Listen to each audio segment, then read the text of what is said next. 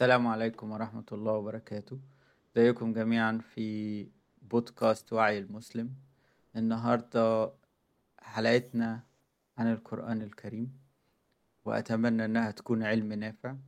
حلقتنا النهاردة آه، مع الشيخ هشام البنا وهو هيعرف بنفسه ويقول لنا على آه، يعني إن هو سواء حافظ القرآن كله سواء اتعلم القراءات التجويد أو كده. القرآن الكريم هو يعني أكتر معجزة الماضي والحاضر والمستقبل.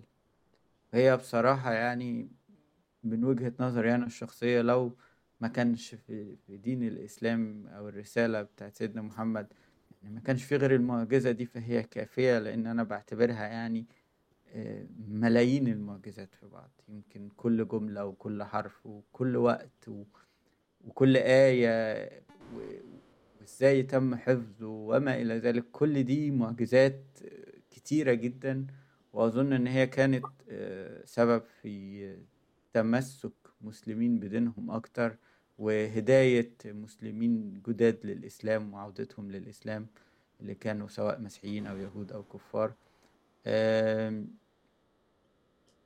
وهي إن شاء الله يعني المعجزة المحفوظة حتى الآن وهتفضل محفوظة بوعد من ربنا.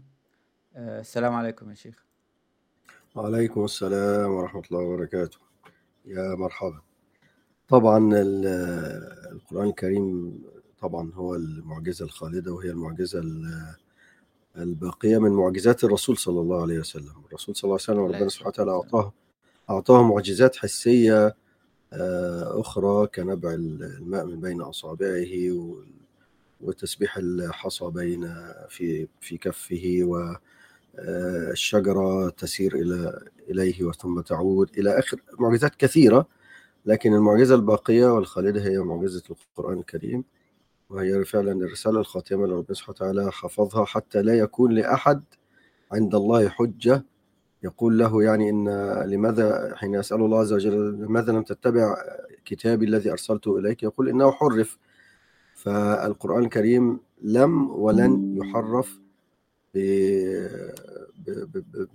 بحفظ الله له. إنا نحن نزلنا الذكر وإنا له لحافظون.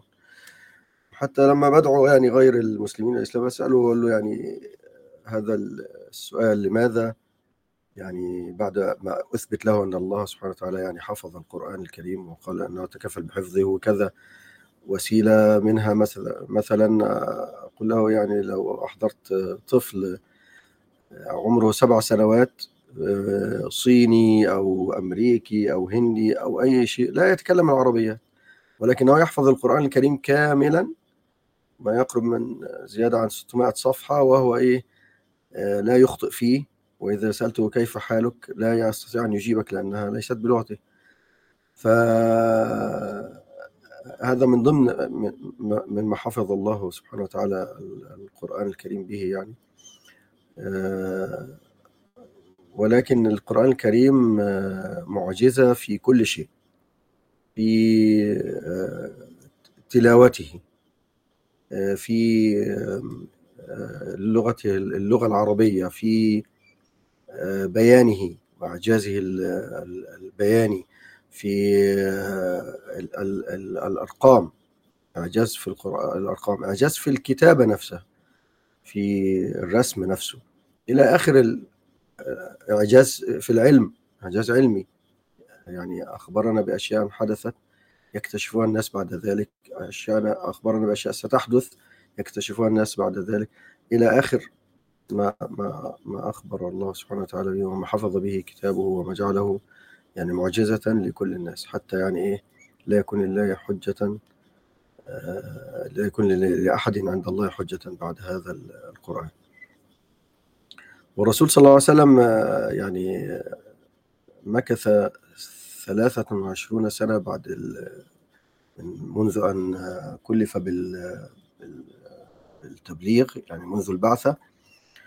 يشرح القرآن ويفسر القرآن فكأنه آه، كان قرآنا يمشي على الأرض.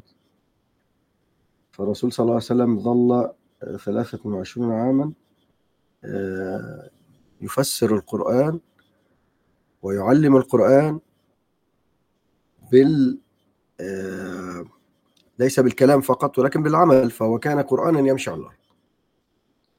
آه، ما أخشى أو أخشى ما أخشاه هو لحظة أن يأتينا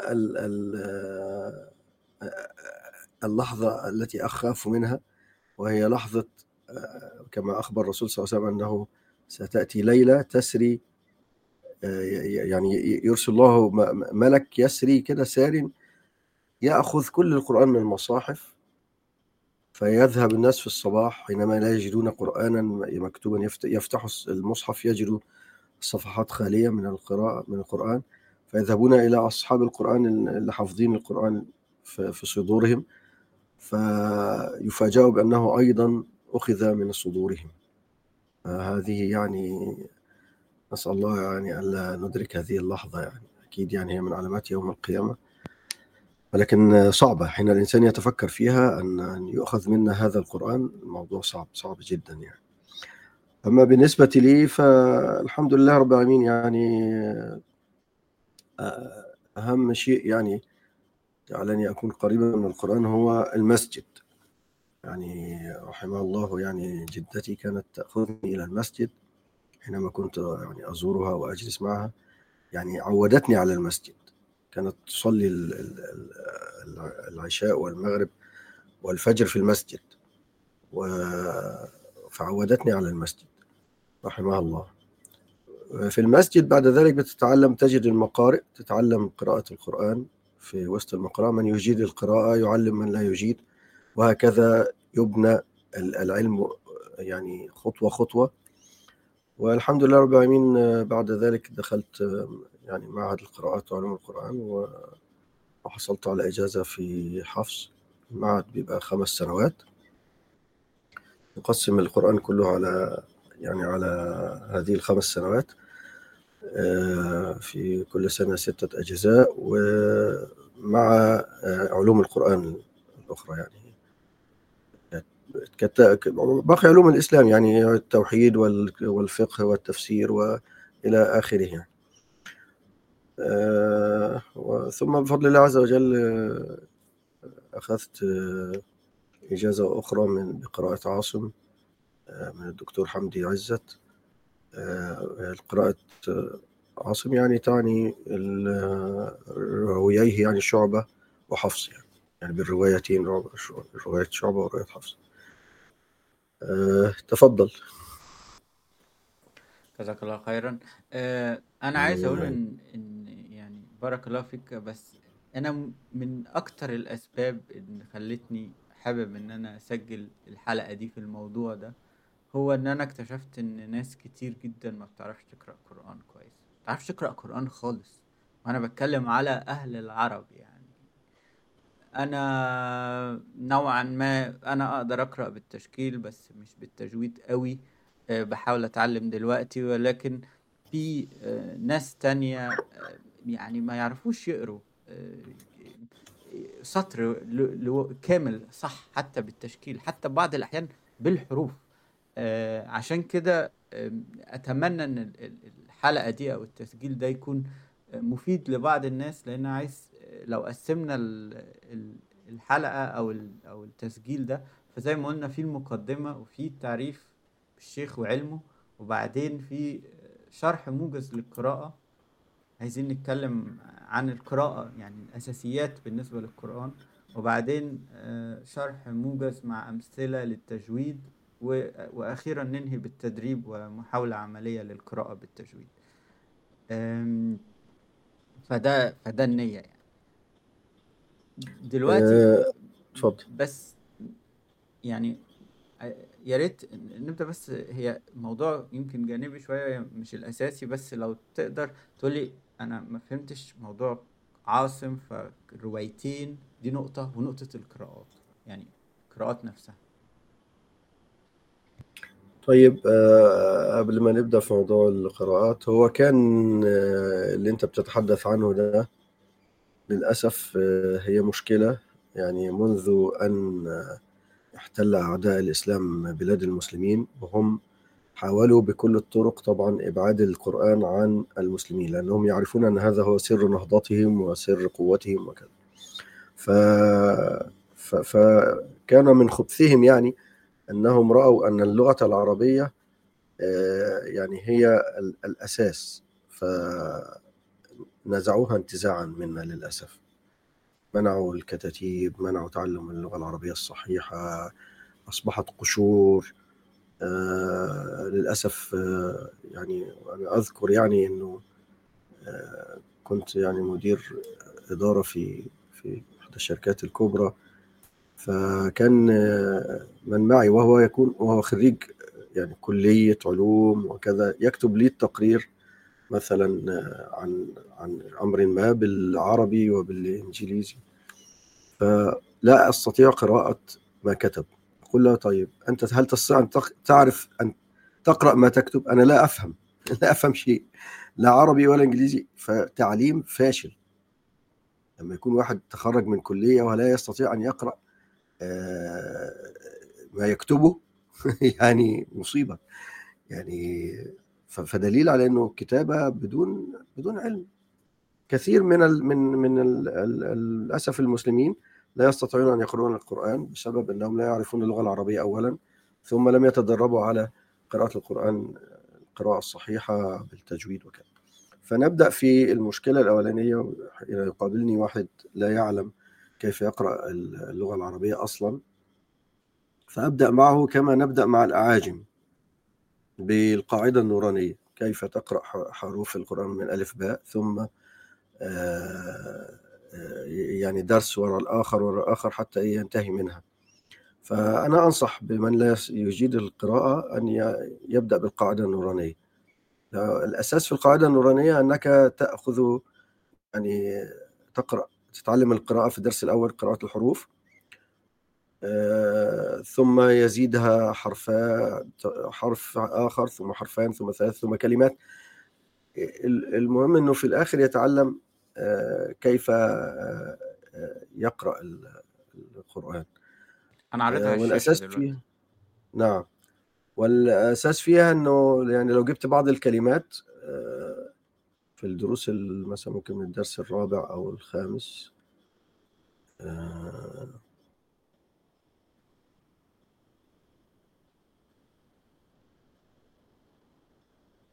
هذا التشكيل تشكيل الحروف. آه، مثلا هنا يعني مثلا إذا يجي في الدرس الخامس مثلا في التنوين ف هيقول مثلا آه، باء تنوين كسرة بن أو مثلا ثاء تنوين فتحة ثند ثاء فتحة ثاء ألف تنوين فتحة يعني آه، ليه ليه هنا تنوين فتحة بنحط بعديها ألف ده هنبقى ناخدها بعد كده عشان مد العوض. لكن المهم إن هو بيتدرب عليها. يعني لو نشوف الدرس اللي بعد كده عشان يكون مثال أوضح يكون في كلمات. مثلا هنا.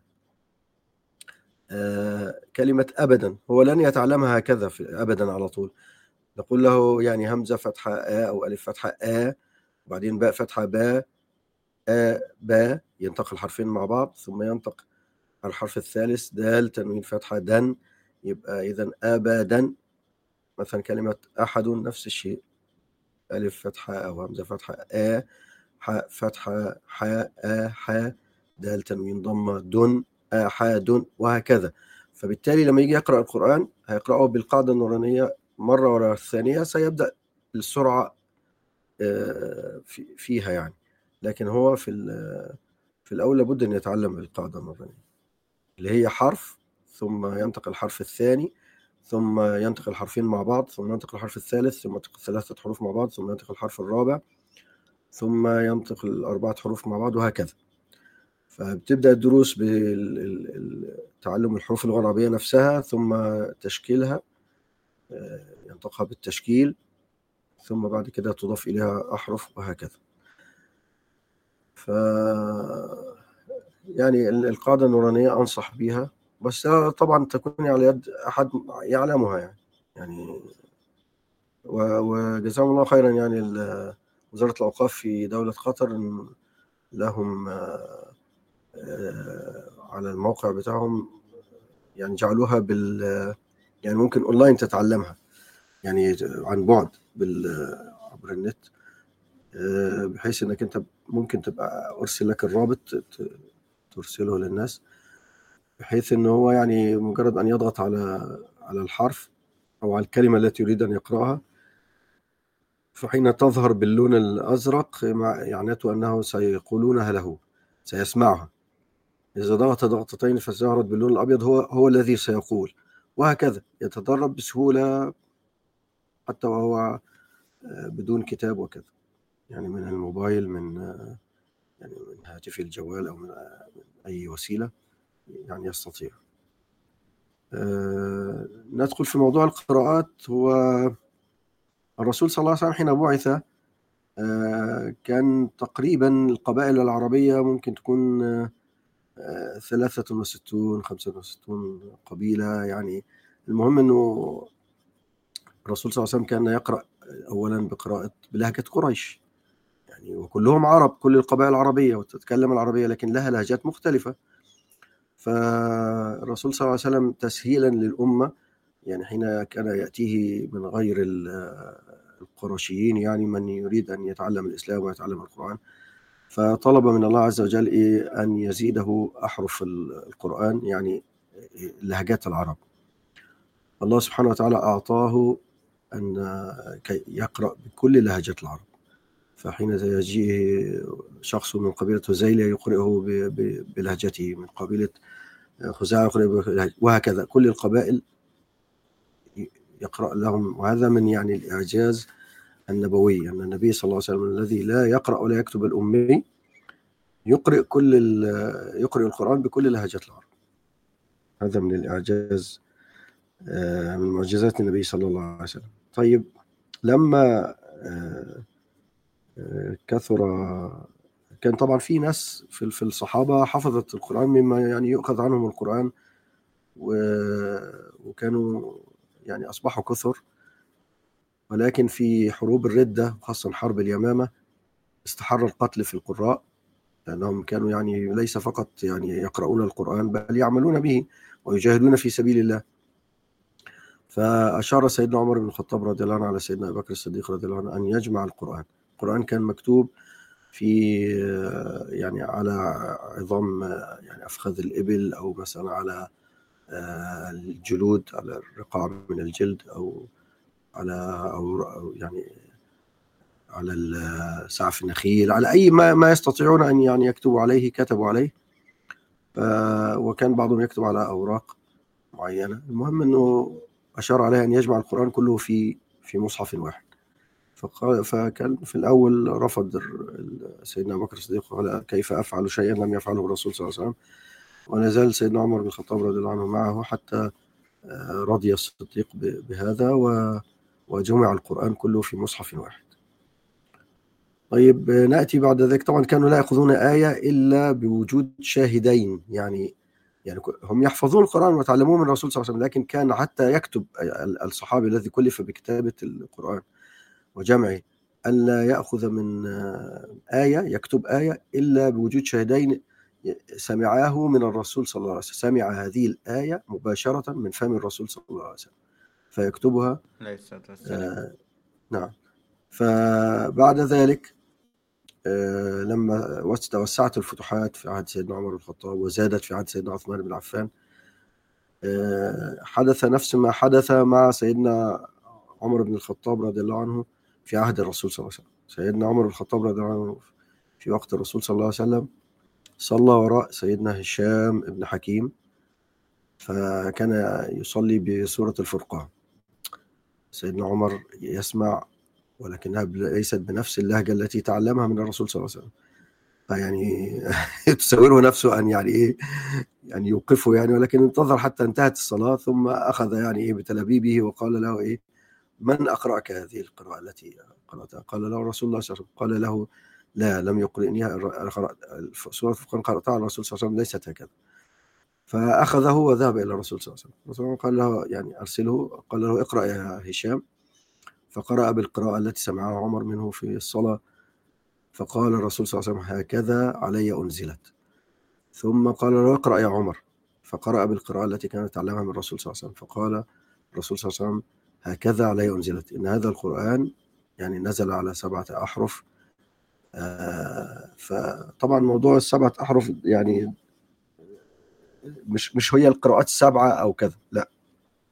ده موضوع تاني. يعني موضوع يعني نقول إن القراءات السبعة أو القراءات العشرة كلها متاخدة من القراءات من الأحرف السبعة. أحرف سبعة معناته آه، اختلاف آه، في مثلا في الإفراد في التثنية في الجمع في في الإعراب في أمور يعني من من من إعجاز القرآن إنه يكون في هذا آه، يعني اختلافات القراءات اللي هي في ليست اختلاف تضاد ولكنها اختلاف آه، يعني تباين يعني توضيح يعني آه يعني أنا الحاجة اللي أعرفها هي بتاعت ملك يوم الدين ومالك يوم الدين.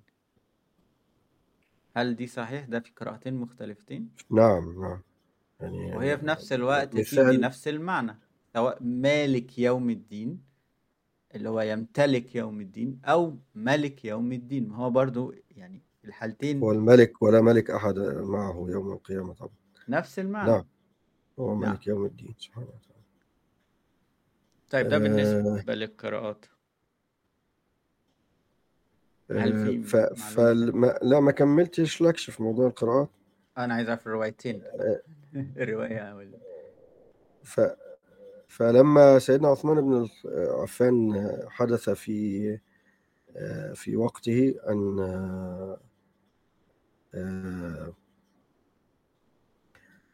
أن حدث برضو نفس الخلافات مع بعض الناس. الصحابة رضي الله عنهم انتشروا في الأمصار.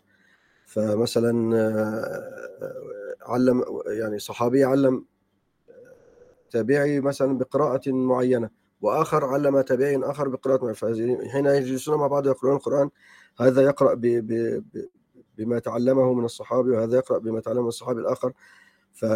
فحدث الاختلافات. ف ف فسيدنا عثمان بن عفان لما وصله هذا الأمر آه، جمع القرآن الجمع الثاني. الجمع الثاني كيف؟ إنه أحضر المصحف الأول الذي كتب في عهد سيدنا عمر بن الخطاب سيدنا أبو بكر الصديق رضي الله عنه ثم نسخ منه ستة مصاحف. آه هذه الستة مصاحف يعني تحتوي على كل القراءات يعني تصلح لكل القراءات اللي هي آه تعلموها الصحابة رضي الله عنهم من الرسول صلى الله عليه وسلم. آه تمام؟ ف أرسل مع كل يعني أرسل مثلا مصحف للكوفة أرسل مصحف آه، للشام لمكة ليحتفظ مصحف في المدينة آه، وهكذا. تمام؟ ست مصحف. فكان أرسل معها آه، من يجيد هذه القراءة لسيعلمها للناس. تمام؟ تمام. بس ده ما بعد مع القراءات المختلفة ولا يعني هو دي قراءة معينة ولا ده كتابة معينة أو خط معين ولا؟ يعني الرسم الأساسي سيكون كله قريب لكن في اختلافات بسيطة. أولا كان لم يكن هناك تنقيط ولا آه، يعني تشكيل. تمام؟ ف فأصبح آه، التنقيط والتشكيل للتسهيل على على الناس. لكن ليس هذا معناه إنه إنه إن المصاحف مش كل كلها واحدة لا. يعني يعني حتى أحضر لك السبع ال ال السبع أحرف أفضل أحضرها ثانية يعني أحضرها لك حتى إيه آه، أقرأها لك. أنا فتحت عشان نسخة مصحف التجويد عشان الناس تشوف إزاي كان الرسم فقط للكلمات وده إزاي الطريقة اللي دونت كلماته في عهد النبي صلى الله عليه وسلم. صلى الله آه، عليه وسلم. يا أيها الذين آمنوا اتقوا الله ولتنظر نفس ما قدمت لغد واتقوا الله. وديت الشكل إزاي اتكتب.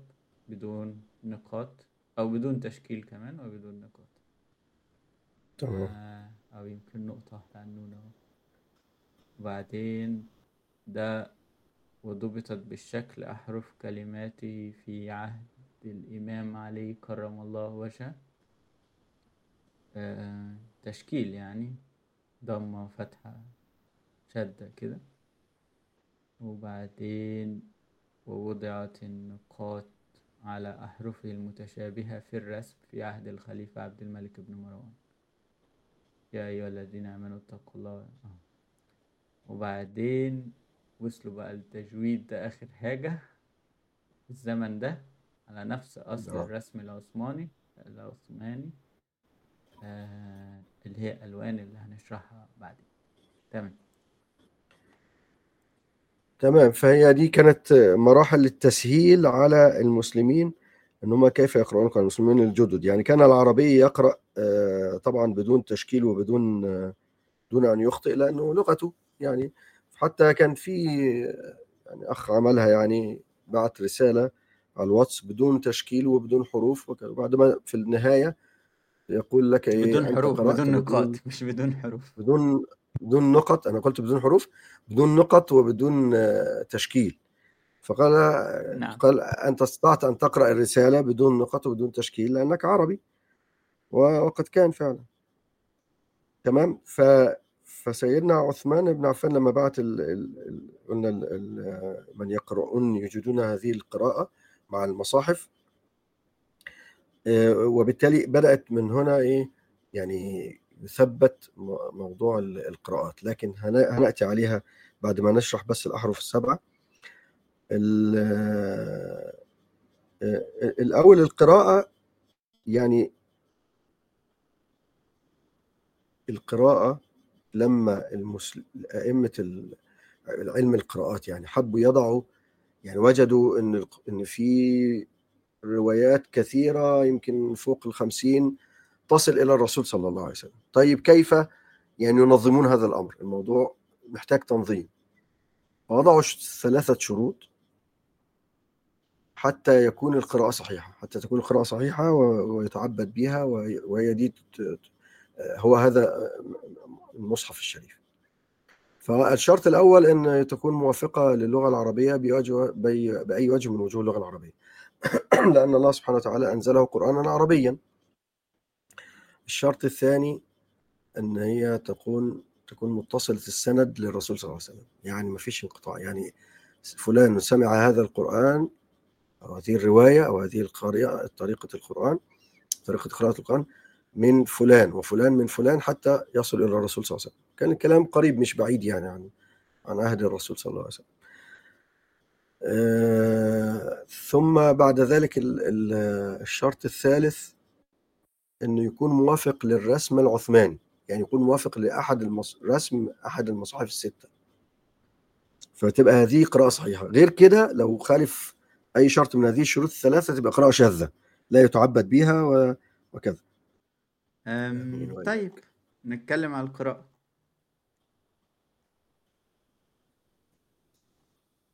نعم تفضل.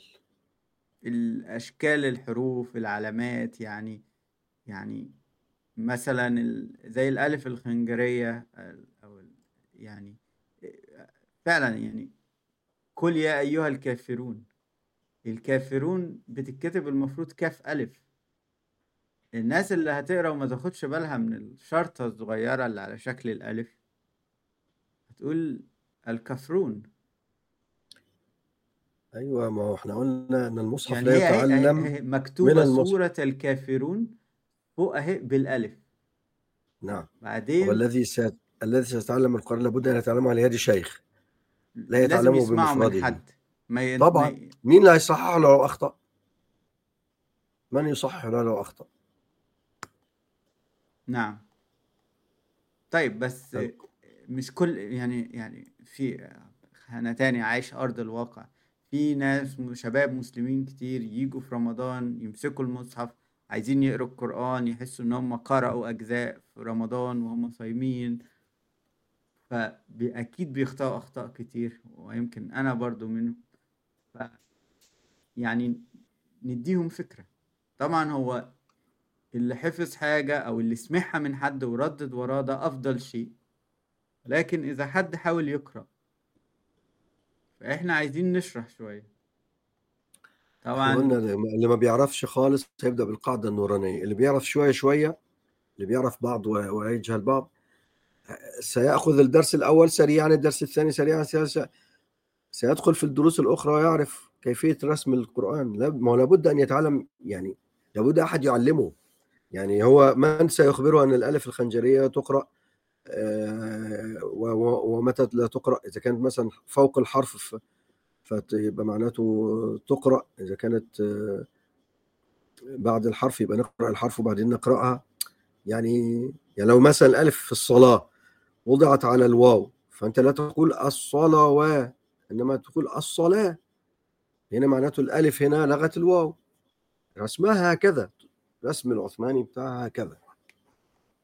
تمام الخط الرسم واو نعم. واو الجماعة مثلا بعدها ألف وعليها صفر مستدير.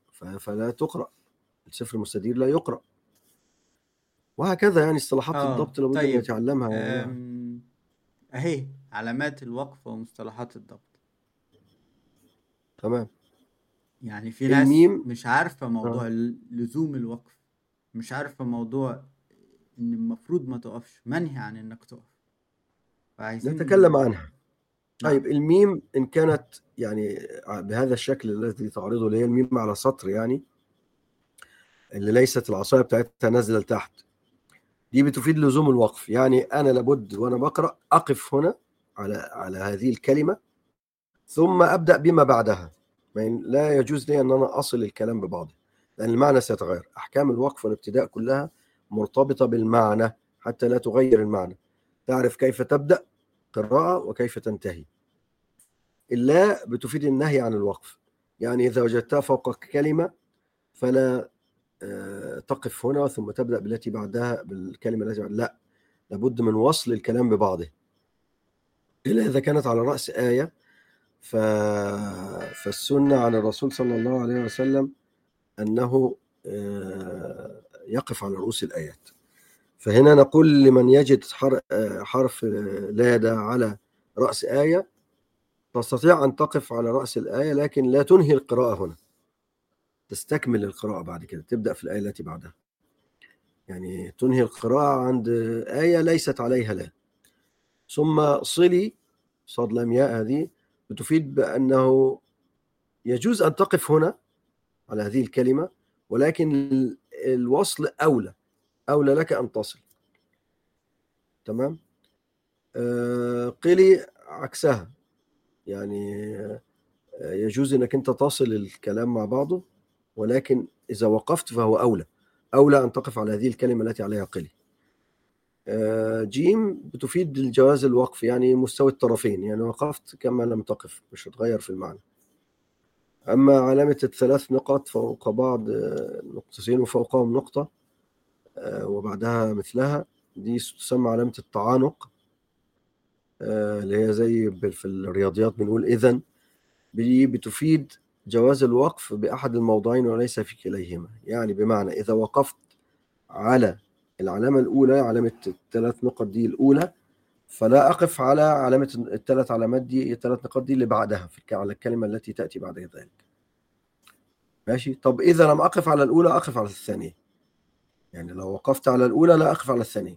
إذا لم أقف على الأولى أقف على الثانية. وممكن تعمل مثلاً- زي ما أنا بعمل وما تقفش على الاتنين أصلا لا حسب المعنى. جواز يعني- الوقف. يعني لو أنا كملت على جواز الوقف بإيه؟ بأحد الموضعين. الموضعين. وليس أيوه. وليس في ما تقفش يعني ما ينفعش تقف على الاتنين بس هل ينفع توصل للاتنين خلاص. مش لازم تقف. فاهم قصدي؟ ما هي حسب المعنى. أنت بتشوف المعنى. يعني في معنى يعني لو المعنى يش- يتغير فلازم أقف. آه لو المعنى ما هيتغير هنا طبعا كاتب. جواز مش بيقول وجوب الوقف بأحد الموضوعين. هو يقصد انك جواز إنك تقف على هذا أو لا تقف على هذا. يعني إذا وقفت على الأول لا تقف على الثاني. وإذا وقفت على لم تقف على الأول فهنا جواز هو ما وقفتش على الأول جواز. فأقف على الثاني. دي معنى كلمة التعانق.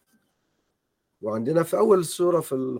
في, في, في أول سورة البقرة ثاني سورة في القرآن آه، ألف لام ميم ذلك الكتاب لا ريب فيه هدى للمتقين أو تقول ذلك الكتاب لا ريب فيه هدى للمتقين فهنا آه، شوف أعطتني معنى ذلك الكتاب لا ريب فيه خلاص لا شك فيه هدى للمتقين أي هذا الكتاب هدى للمتقين.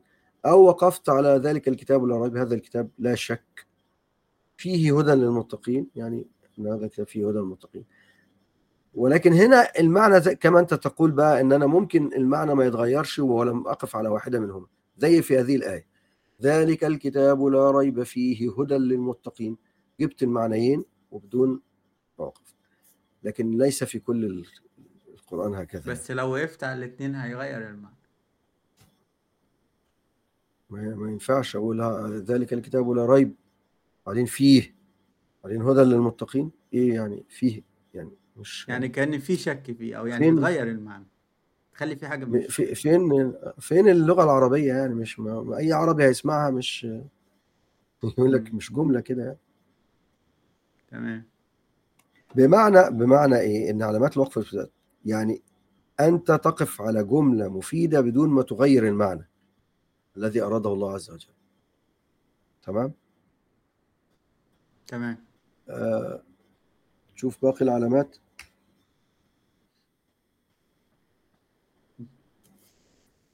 هنا ده بيتكلم في ألوان. آه لا ده الشكل حتى من غير لون إن هو تنوين. طيب بعد هي بيتكلم على يعني إحنا عندنا في في في, في أحكام التجويد هتعرف يعني إيه إظهار وإدغام وإخفاء و إلى آخره. ف ال ال أنت دخلت آه إحنا لسه في حروف تانية آه بعد التعانق آه في الصفر المستدير اللي هو الدائرة دائرة كاملة. فهذه للدلالة على زيادة الحرف وعدم النطق به. يعني إذا شفتها على حرف يعني هذا في الرسم فقط له معنى ولكن أنت لا تنطق هذا الحرف. وأما ال ال ال الصفر المستطيل أو اللي هو الشكل البيضاوي فده للدلالة على زيادة الحرف حين الوصل. يعني أنت لو هتوصل مش هتنطق الحرف اللي عليه الصفر المستطيل ده. أما لو وقفت عليه يبقى تنطق الحرف. زي مثال كلمة أنا. أو في حالة الوصل ما بتنطقش الألف في حالة الوقفة تقول أنا تنطق الألف. رأس الحاء صغيرة دي للدلالة على سكون الحرف وإظهاره. يعني إن الحرف الناس هنا عشان لو حد مش فاهم الوصل إن أنت تنطق الكلمة اللي بعديها مش بتقف على الكلمة دي. نعم آه هذا الوصل يعني يعني بتكمل بتصل بالكلمة التي بعدها. الرأس حاء صغيرة إحنا عندنا في القرآن الحرف الساكن سيأتي على شكلين. إما أن هو يكون عليه رأس حاء صغيرة وإما أن هو يكون عليه يكون معرة ما يكونش عليه أي تشكيل خالص ولا أي حاجة. فإذا كان عليه رأس حاء صغيرة معناته أنك ستنطق الحرف يعني تظهره بدون أي بدون أي غنة. وأما إذا عري الحرف فده معناته إنك ستدغمه هنعرف يعني إيه الادغام تدخله في حرف اللي جاي بعديه. أو تخفيه يعني هتنطق بصفة بين الإظهار والإدغام له مظهر وله مدغم. تمام؟ آه نيجي بعد كده للميم اللي هي العصاية بتاعتها نازلة لتحت. آه دي تسمى آه دي معناته هنا في إقلاب. وهندرس بعد كده الإقلاب يعني إيه. نقلب النون الساكنة أو التنوين نقلبها ميم بغنى مع الإخفاء طيب علامات التنوين بقى. التنوين فتحة أو التنوين كسرة لو كانوا فوق بعضهما بالضبط يعني الفتحتين أو الضمتين فوق بعض بالضبط فيبقى ده دلالة على الإظهار إن أنا هظهر التنوين هنطق النون بتاعت التنوين مظبوطة. مفيش لا غنة ولا إخفاء ولا أي حاجة. أما لو ال ال تحركوا عن بعضهما ما بقوش فوق بعض بالظبط هم هنا حاطط فده يبقى معناته إن في ادغام أو إخفاء. هو حاططها بالألوان عشان يميز بين الإدغام والإخفاء في المصحف اللي عندك. فده يعني أكثر شرحا يعني. آه لما بنجد آه حرف واو صغير أو ياء صغيرة أو نون صغيرة فبقى دي الدلالة على وجوب النطق بالحروف المتروكة دي. الحروف المتروكة ننطقها. آه وده في حالة الوصل يعني. يعني آه، يعني في حالة الوصل. وفي حاجات تانية يبقى تدرس مع كلمات القرآن. آه، لو في وسط الكلمة طبعا هتنطقها كده لكن لو في آخر الكلمة مد الصلة وكذا ده موضوع تاني لما ندرس مد الصلة إن شاء الله. آه، السين للدلالة على وجوب النطق بالسين بدل الصاد. ده لو وضعت فين؟ آه، في في في الأعلى. إنما لو وضعت في الأسفل فيبقى النطق بالصاد أشهر. تمام؟ العلامة اللي هي دي دي الدلالة على لزوم المد الزائد يعني عن حركتين عن المد الطبيعي.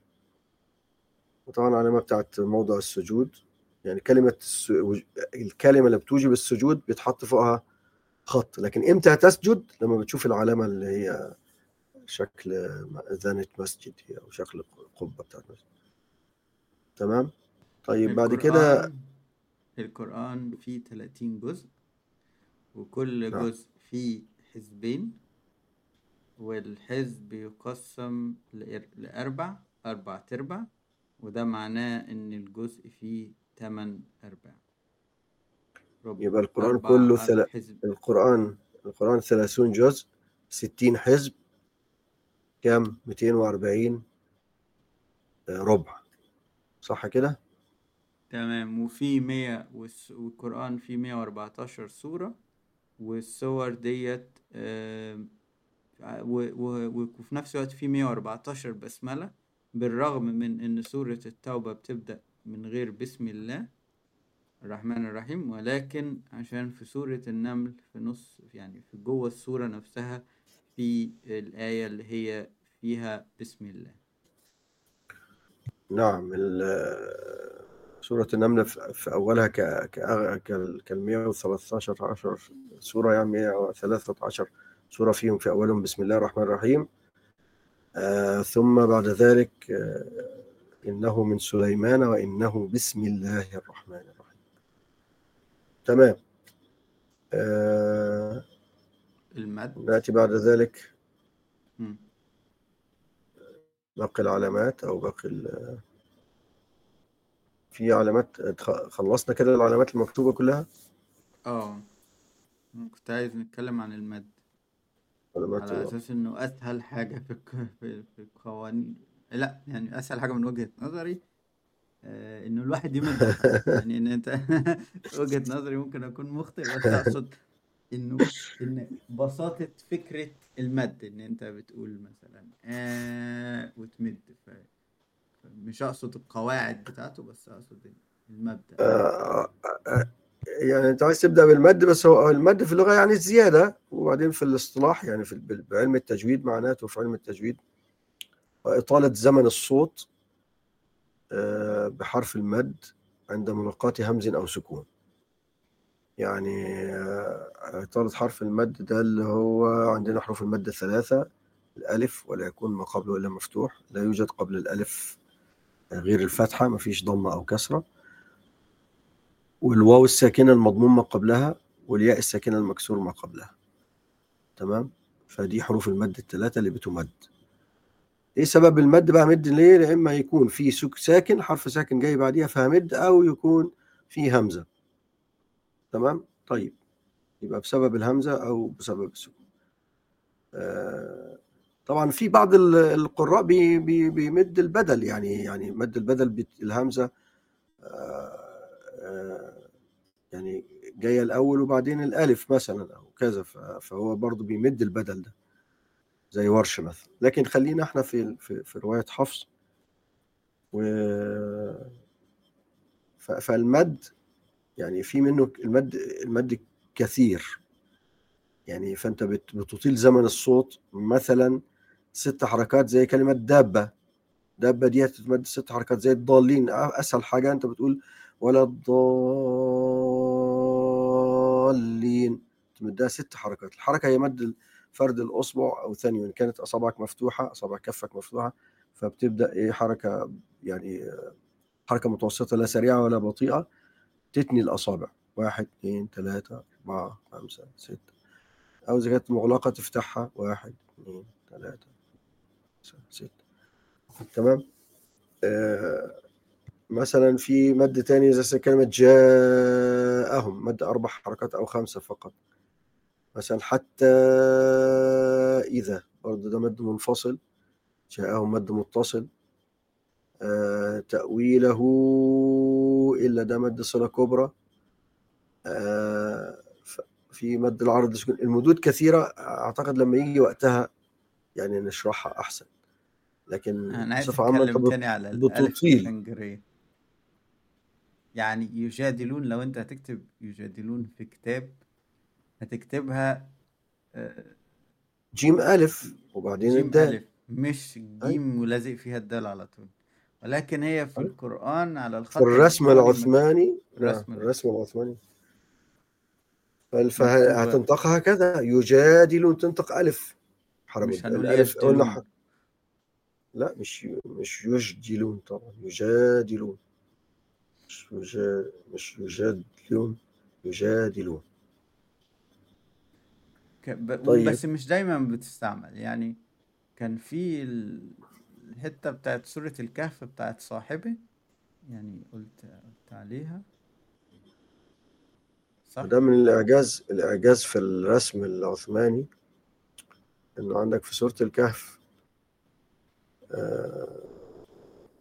في في كلمة صاحبي في الأول ستجد إن هم ملتصقة ببعض الحروف ملتصقة ببعض والألف خنجرية.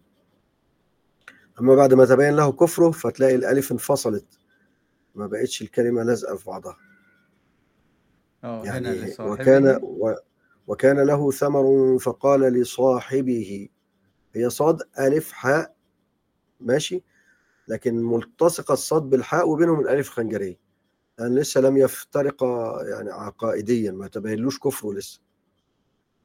خلاص بعد ما تبين له كفره بقى هتلاقي إيه؟ آه قال له صاحبه. هتلاقي هنا الألف فرقت وكأن الصاحبين اتفرقوا.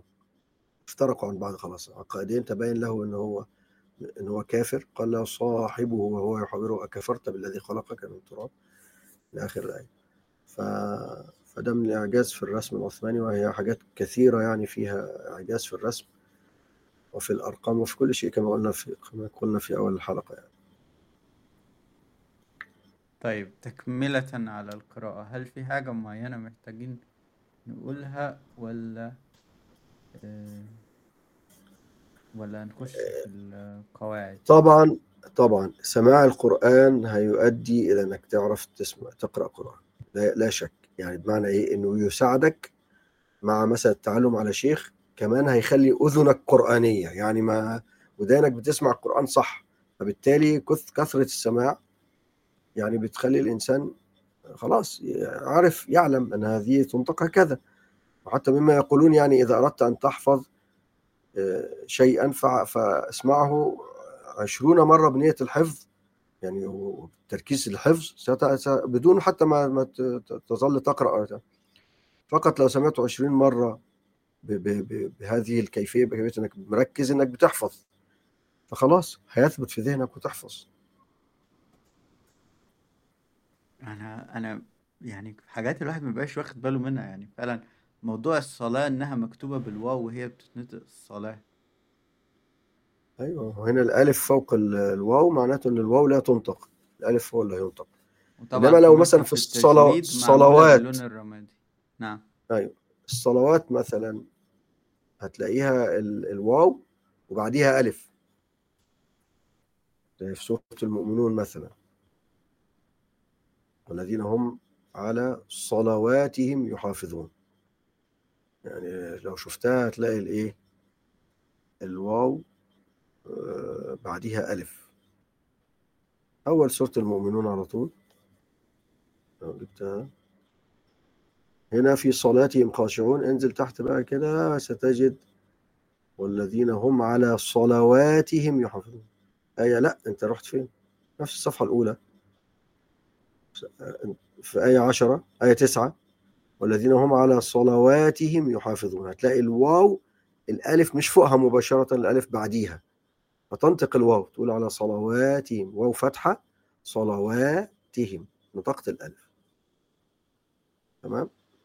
تمام.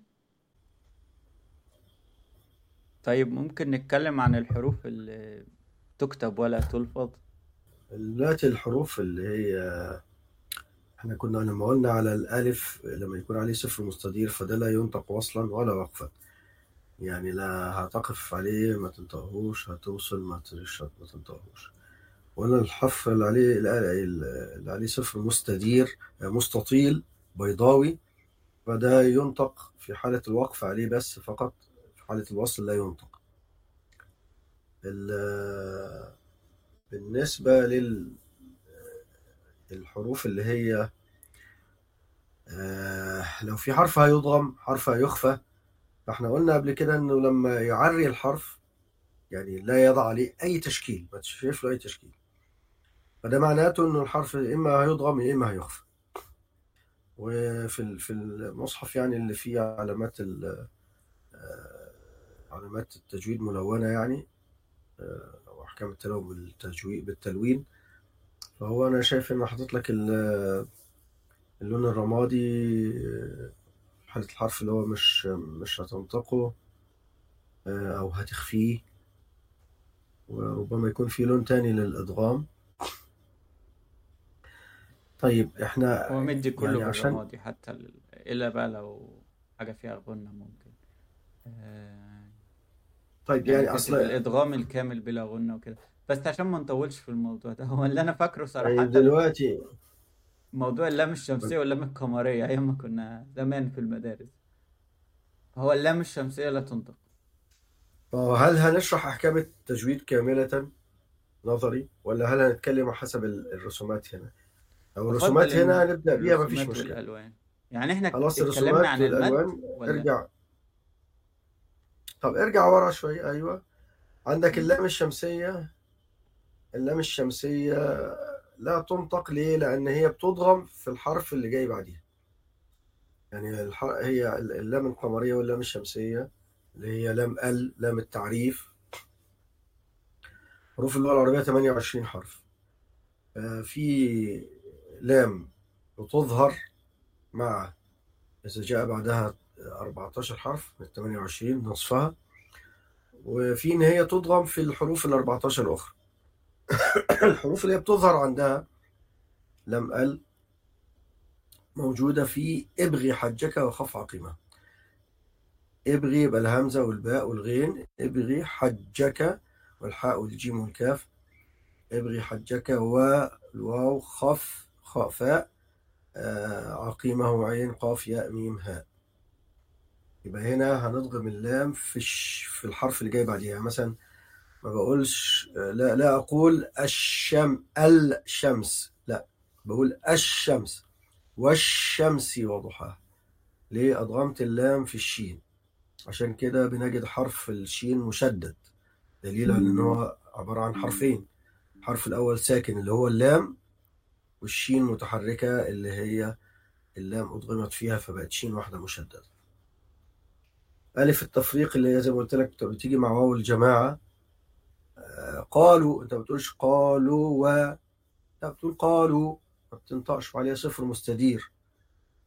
بعد كده همزة الوصل داخل الكلمة آه، والقمر دي لام قمرية فهتنطق قلنا تظهر يعني. المرسوم خلاف اللفظ زي الصلاة الواو عليها ألف ما بننطقش الواو بننطق الألف. الإدغام الكامل بلا غنة كأن لم مفيش واحد ي- يعني خطأ إنك أنت تقول كأن لم لا اللام والراء مفيش فيها غنة كأن لم مصدقا لما عدو لي فيومئذ لا. تمام؟ ويبقى ده إدغام كامل بلا غنة. وليه يسمى إدغام كامل؟ لأن بت- مفيش لا يوجد للنون وجود خالص حتى في الغنة في الخيشوم يعني. الادغام المتجانس آه، مثلا مثال التاء والدال.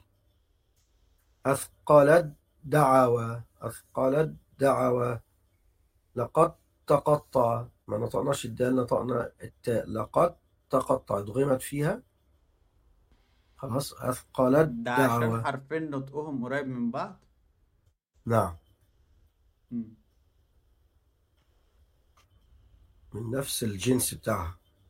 في الإدغام المتقارب ال ال ال- المخارج متقاربة فإيه فبيبقى هنضغمها برضو. بل ربكم نخلقكم. تمام؟ حروف ذات اللون الأحمر بتدرجاته تمد إحنا مدا زائدا. اتكلمنا عن المد.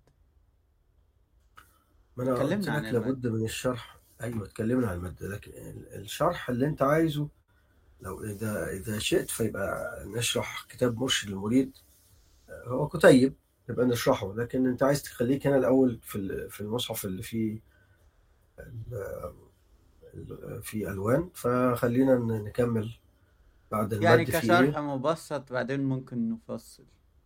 ماشي. حروف ذات اللون الأخضر بتخرج بغنة مع الخيشوم الخيشوم اللي هو الأنف. الغنة في اللغة هي الترنم.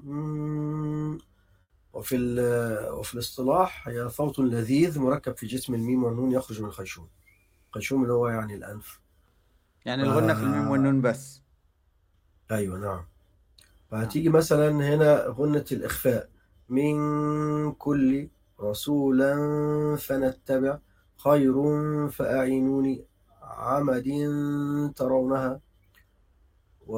مع الإخفاء الشفوي اللي هو بتاع الميم وهم بالآخرة.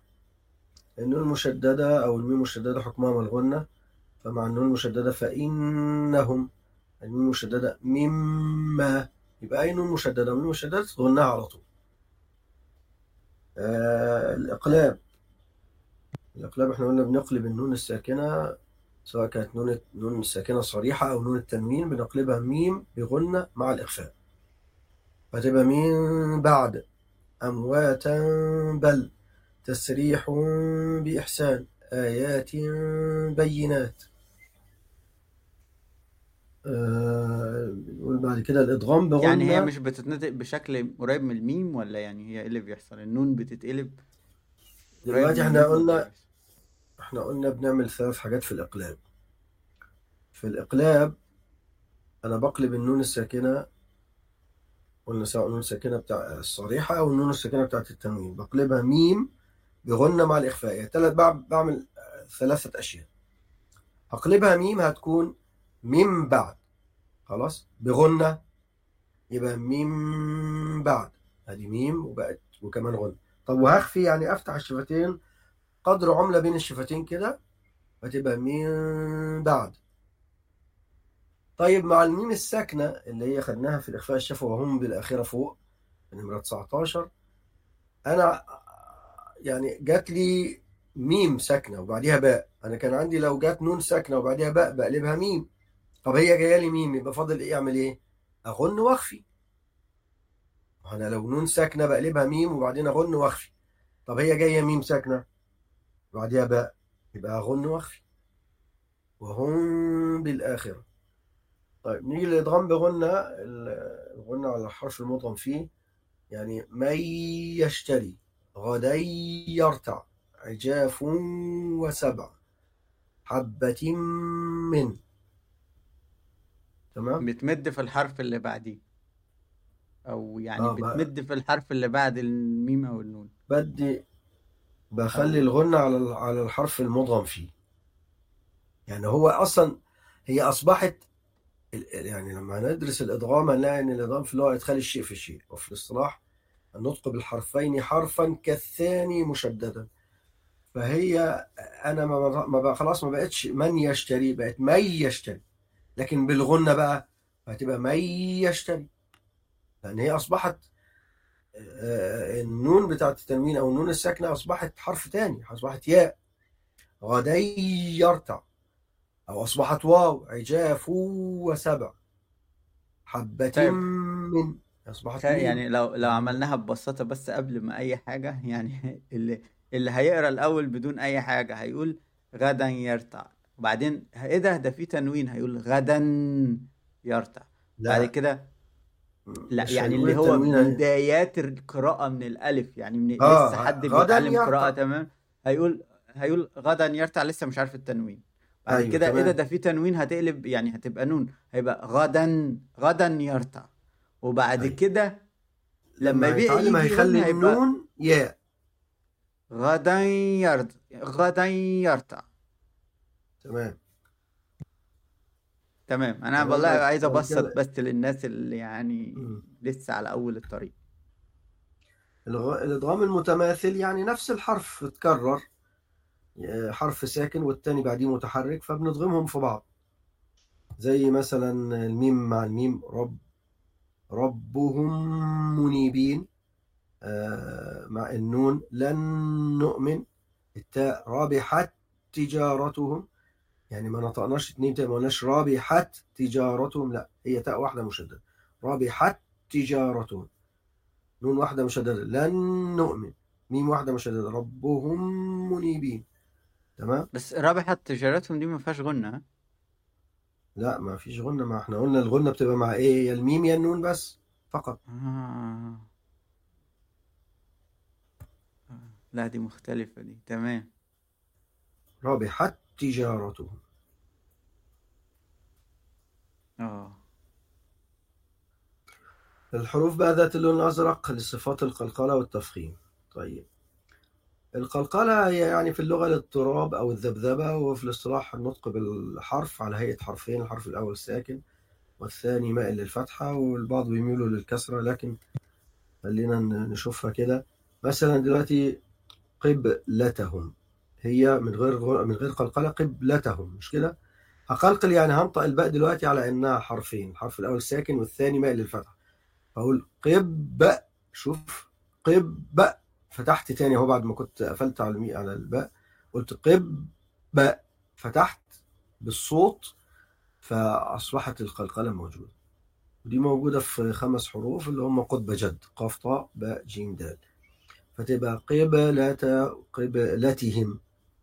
خلاص قبلتهم. آه، تج تج ما اقولش تجعل أو تجعل تج قلقل الجيم تجعل ودعوا شطره الفلق. أظن هي القلقلة أس... يعني أسهل حاجة وأوضحها لما يبقى في آخر الكلمة ولو دال أو قاف. أنا ده ده تخيلي يعني اللي هي شر ربما لأنك درست سورة الفلق. حسد هي ال- القلقلة آه، لها ثلاثة آه، درجات. الدرجة الأولى في وسط الكلام أخفهم يعني ثم في نهاية الكلام ثم في نهاية الكلام لو الحرف مشدد فبيبقى إيه؟ أقواها. يعني لما تقول آه، قل أعوذ برب الفلق من شر ما خلق ومن شر غاسق إذا وقب. ومن شر النفاثات في العقد ومن شر حاسد إذا حسد. كلها دي الدرجة الثانية. لما هنا مثلا تجعل دي الدرجة الأولى. لما مثلا تبت يدا أبي لهب وتب. دي الدرجة الإيه؟ الثالثة الأعلاها الحق. ماشي؟ لما يبقى آه، مشددة. لما يبقى الحرف مشدد وهتقلقله يعني لأنه هو نتيجة لأنه من حروف القلقلة وتقف عليه بسكون طبعا. تمام؟ بعد كده تفخيم الراء. مم. ده بقى اللون اللي يلخبط بقى شوية إن هو عاملين لون يعني أزرق فاتح وده أزرق آه، غا- غامق. آه، أزرق غامق نعم.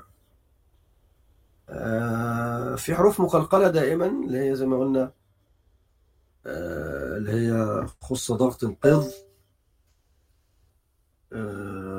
هذه الحروف مفخمة دائما وإن كان في درجات للتفخيم لكن يعني بدون تفصيل بقى هي مفخمة دائما. في حروف بتفخم وترقق زي لام لفظ الجلالة آه، متى تقول الله ومتى تقول الله إمتى ترقق اللام وتقول الله أو إمتى تفخمها وتقول الله. إذا كان ما قبل لفظ الجلالة مفتوح أو مضموم فأنت بتفخم تبقى الله. أما إذا كان ما قبلها مكسور فأنت هترقق. تبقى الله كذلك الراء آه، لها يعني حاجات كثيرة نذكر منها فقط هو دلوقتي. شرح التفخيم الضغط على الحرف ولا يعني يعني إيه شرح لا. التفخيم مع الترقيق؟ التفخيم اللي هو بيسموه الاستعلاء وعكسه الترقيق أو الاستفال. دلوقتي أنا عندي في صفات الحروف كل حرف ليه صفات بتميزه عن الحرف الآخر. تمام؟ طيب. ال- الحروف دي الصفات دي في حاجة اسمها صفات قوة وفي صفات ضعف. فكلما كانت صفات القوة أكبر من صفات الضعف يبقى الحرف مفخم. لو كانت صفات الضعف أكبر أكثر يعني من صفات ال- القوة يبقى الحرف مرقق. يعني إيه بقى أنا أعمله مرقق أو مفخم في في بفمي؟ الحرف المفخم إن أنا هفتح الفم من ناحية اللي بيضحك بيفتح فمه رأسي كده. ها ها ها. تمام؟ فهيفتح آه، رأس الفم ناحية الأعلى. آه، فبالتالي هيحصل إيه؟ هيدخل كمية هواء أكبر هتخلي الحرف يطرأ عليه يعني آه، سمن نتيجة للهواء الكثير اللي دخل. يطرأ عليه يعني تخن سمن يعني. وأما بالنسبة للحرف المرقق فأنا بعمل كناحيه البسمة. الواحد لما بيبتسم بيفتح أفقي كده صح؟ بيفتح فمه أفقي.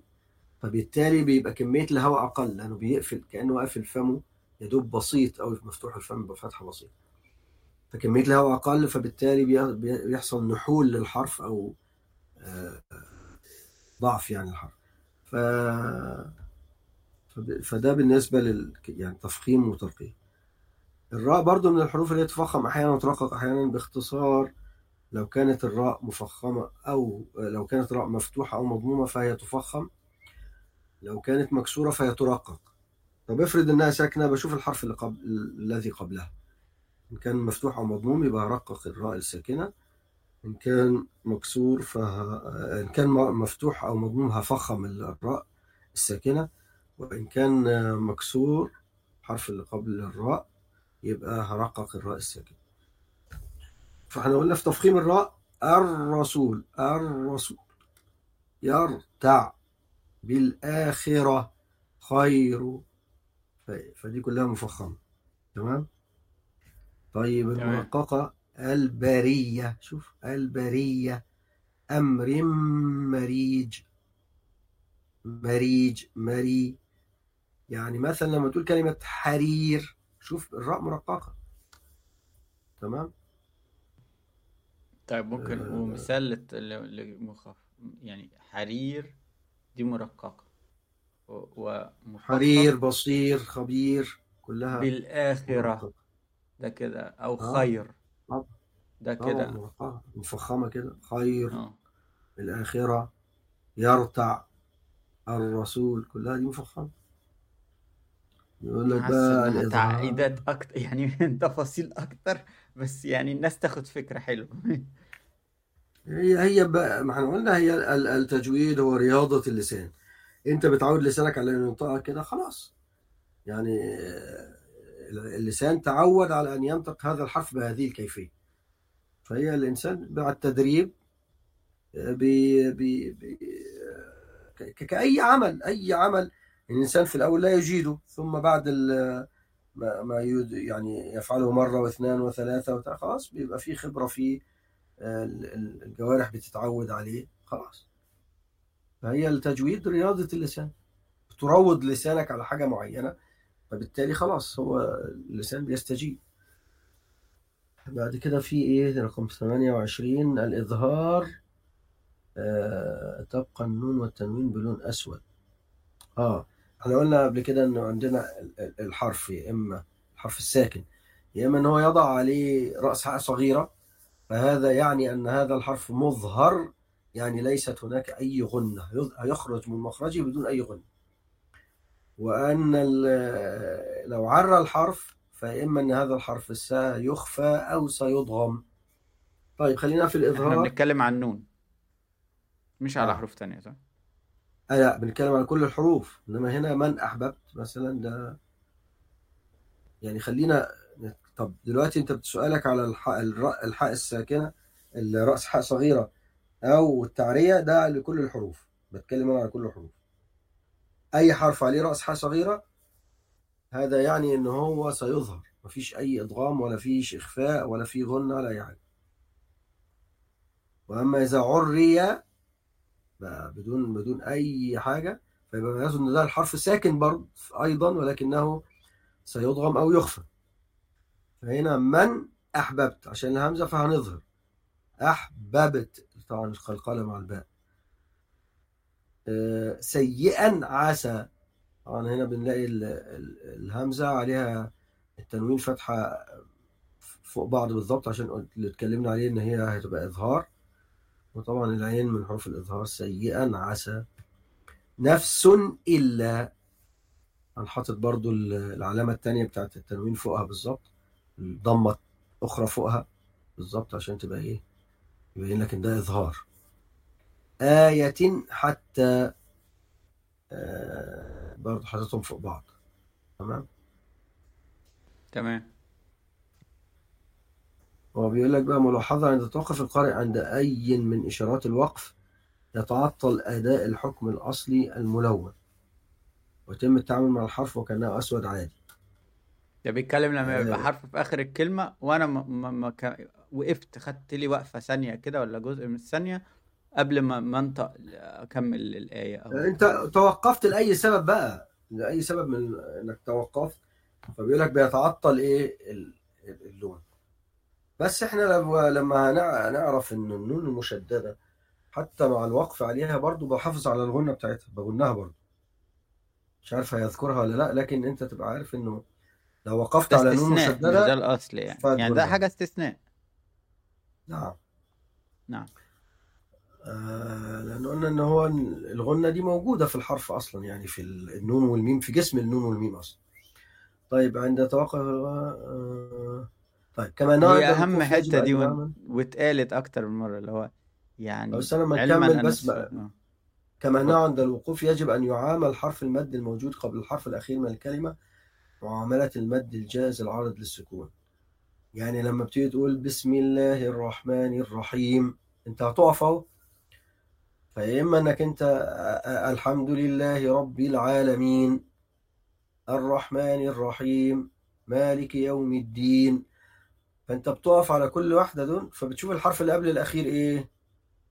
مثلا طالما هو حرف مد يعني مثلا عندك لما تقول بسم الله الرحمن الرحيم ادي ياء وبعديها ميم هقف عليها فانا فانا همد عرض للسكون أنا بمد العرض للسكون حركتين يبقى هستمر حركتين في القراءه الواحده بمد اربعه العرض للسكون يبقى هستمر في القراءه الواحده اربعه في المره الواحده في القراءه دي أربع حركات هل هل هو ده اللي بياخد اللون البرتقاني؟ يعني هو عندهم المد أهي المد العرض للسكون اتنين أو أربع أو ست حركات. ده. أهو لون لون برتقالي. تمام. تمام كده. فخلينا في في الفتحه فأنا لو هم كده قلتها حركتين مد طبيعي عادي. لو هقولها بأربعة يبقى أقول بسم الله الرحمن الرحيم. الحمد لله رب العالمين. الرحمن الرحيم. مالك يوم الدين. وهكذا. همد ستة بقى يبقى زي كأني بقول الضالين كده بيمد ست حركات فبرضه همد كلها هتبقى بمد ستة. ست حركات. طيب آه هو الحرف مم. الأخير في الكلمة يعني الت- التشكيل بتاعه لا يتم الأخذ به يعني مثلا عليه ضمة أو كسرة أو أو فتحة لا أنت بتعمله بتتعامل معاه إن هو سكون لو أنت وقفت عنده. وفي نفس الوقت آه. اتفضل وفي نفس الوقت بس ده ملوش علاقة بإن الحرف ال- لو حروف قلقلة بيتقلقل. يعني حاسد إذا حسد هي الدال اتقلقلت طيب. خلاص. ده ملوش علاقة بالتشكيل ال- أو الحركة ال- اللي إحنا هو بنلغيها طيب أنت اتكلمت في جزئيتين. الجزئية الأولانية أن إحنا عندنا العرب عندنا ثلاثة أمور. لا نبدأ بساكن فعشان كده بنضع همزه الوصل. ولا نقف على متحرك لما بنقف بنقف بسكون. وليس عندنا التقاء ساكنين. تمام؟ طيب فهنا ال ال ال إحنا قلنا القلقلة من شروط القلقلة إنه يا إما الحرف يكون ساكن في وسط الكلمة أصلا ساكن يعني حرف ساكن في وسط الكلمة أو آخر الكلمة أو لو هقف ما أنا هقف بسكون. فحدث السكون خلاص ده بيؤدي إلى القلقلة بتاعت الحروف القطب جد. دي صفة من صفاتها. صفة من صفات الخمس حروف دول في القلقلة. تمام؟ تمام. بس في العارض للسكون العارض للسكون شرط إن عشان أمد يكون حرف مد ما يبقاش أي حرف تاني يعني. ماشي كده؟ ماشي ماشي مفهوم. طيب. طيب ال- الحتة اللي هي اللي, قلتها أكتر من مرة هي إنه علما أن صفات الحروف ومخارجها لابد من سماعها لتأديتها بشكل صحيح من خلال التلقي. يعني هو شبه مستحيل أو صعب جدا إن حد ما تلقاش يمسك المصحف ويعرف ينطقه يقرأ صفحتين تلاتة عشرة بالنطق الصحيح لكل حاجة. رغم إنه شايف التشكيل قدامه وشايف كل حاجة. إن هو من من إعجاز القرآن ربنا سبحانه وتعالى جعله بالتلقي. يعني إحنا وصلنا القرآن أمة نقلته إلى أمة إلى أمة إلى أمة وهكذا. القرآن كله بي بي اتانا بالتلقي النقل بالتلقي. أما الكتابه وهذه معينات يعني على إن الناس تقرأ قرآن وكذا إنما القراءة الصحيحة لابد من التلقي. تلقي لازم تسمع من حد وتعيد وتردد طبعا ومين مين من الذي إن أخطأت سيقول لك أخطأت وصحح؟ من؟ لابد من واحد يجيد صحيح. القراءة. صحيح. هو كاتب لك في الآخر ولا ان هذا المصحف الشريف لا يغني عن التلقي. مهما لون لك ومهما عمل ومهما شرح لابد من التلقي. طيب أم... مش عارف هل الواحد يفصل ولا لأ. إحنا أهي كانت الألوان. وهم عاملين توضيح صغير. يعني نوعا ما. أعتقد إن إحنا قلنا قلنا كل هذا الكلام يعني تقريبا. هو بس يعني الناس اهي تبص على الألوان. في الأحمر وفي أحمر الثقيل هو اللي هو المد اللازم. وبعدين تبدأ يعني كتبسيط يعني وفي مد واجب. وبعدين آه، لما اللون يوصل للبرتقالي خلاص يعني هو مش مش إلزامي. المد ده بس بتلتزم مثلا لو إحنا قلنا اتنين أو أربعة أو أربعة أو ستة ست حركات. القراءة الواحدة بتلتزم ب- وألف الخ... الخنجرية. وبعدين عندنا دلت كله اللي بيبقى مخفي هو برضو شارح تحت هنا. إدغام وما لا يلفظ. ما لا يلفظ أهو اللون الرمادي. وبعدين عندنا الأخضر ده غنى وعندنا ال- ال- الأزرق قلقلة والأزرق الغامق تفخيم الراء والأسود إظهار يعني. ما تقولش الراء بقى ما ترققش راء وانت بتقول الراء تفخيم الراء. تفخيم الراء وترقيق الراء. كده؟ لا صح؟ الراء برضه. لا برضه. عشان برضو عشان الراء مفتوحة فالراء فإزاي هترققها؟ أنا عشان أو- أسمع الناس صوتها وهي مترققة. تمام. طيب أم، طيب ده كده يعني موضوع تبسيط وبعدين عندنا الصفحة اللي هي بتضرب مثال من آه، سورة لقمان.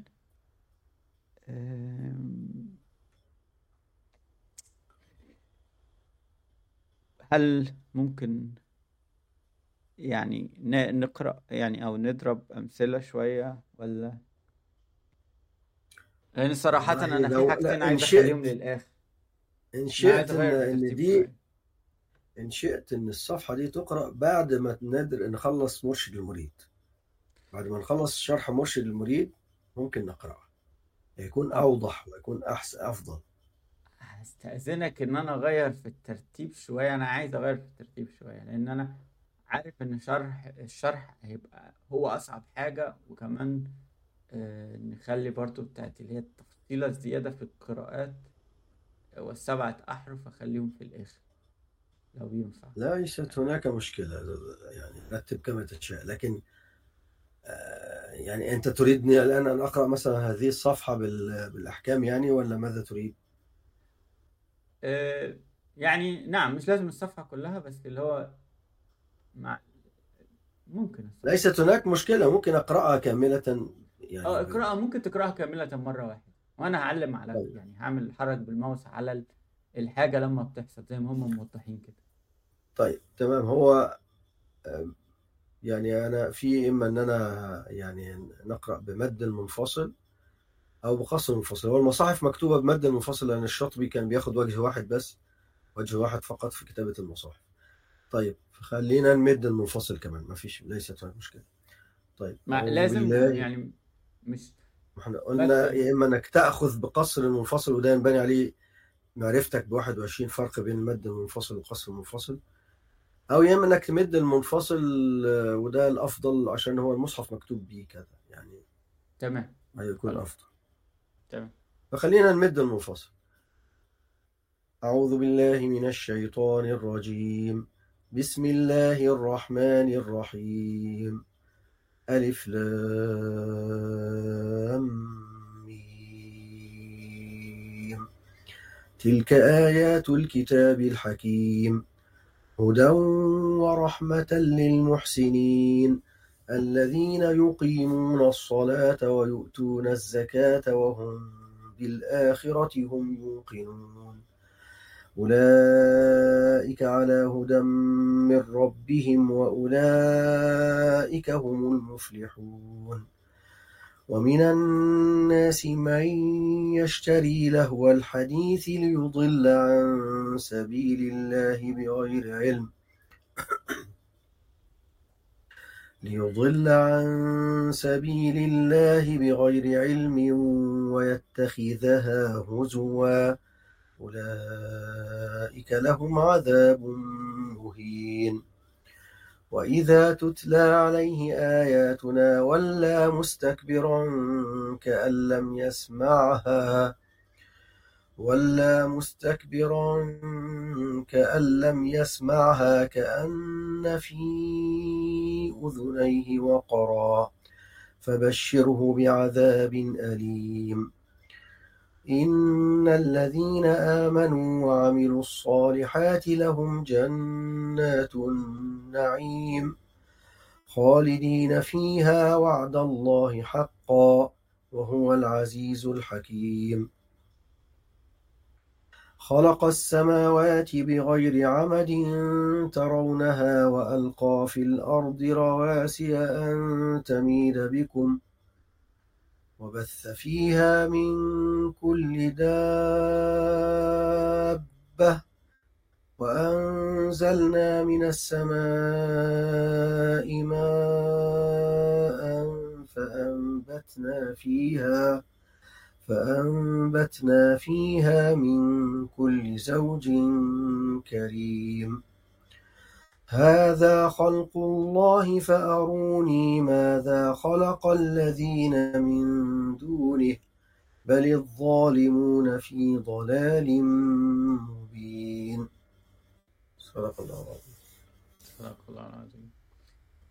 طيب أنا لو عايز أمشي في الترتيب ال- اللي بفكر فيه يعني كتسهيلا تسهيلا تسهيلا آم،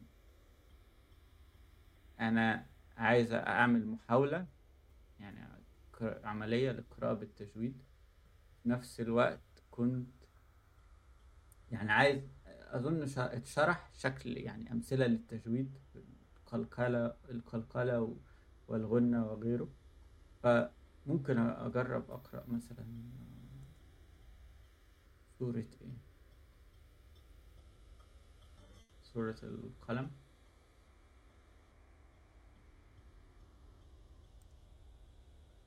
أبدأ؟ تفضل. هي مش كبيرة. أعوذ بالله من الشيطان الرجيم. بسم الله الرحمن الرحيم.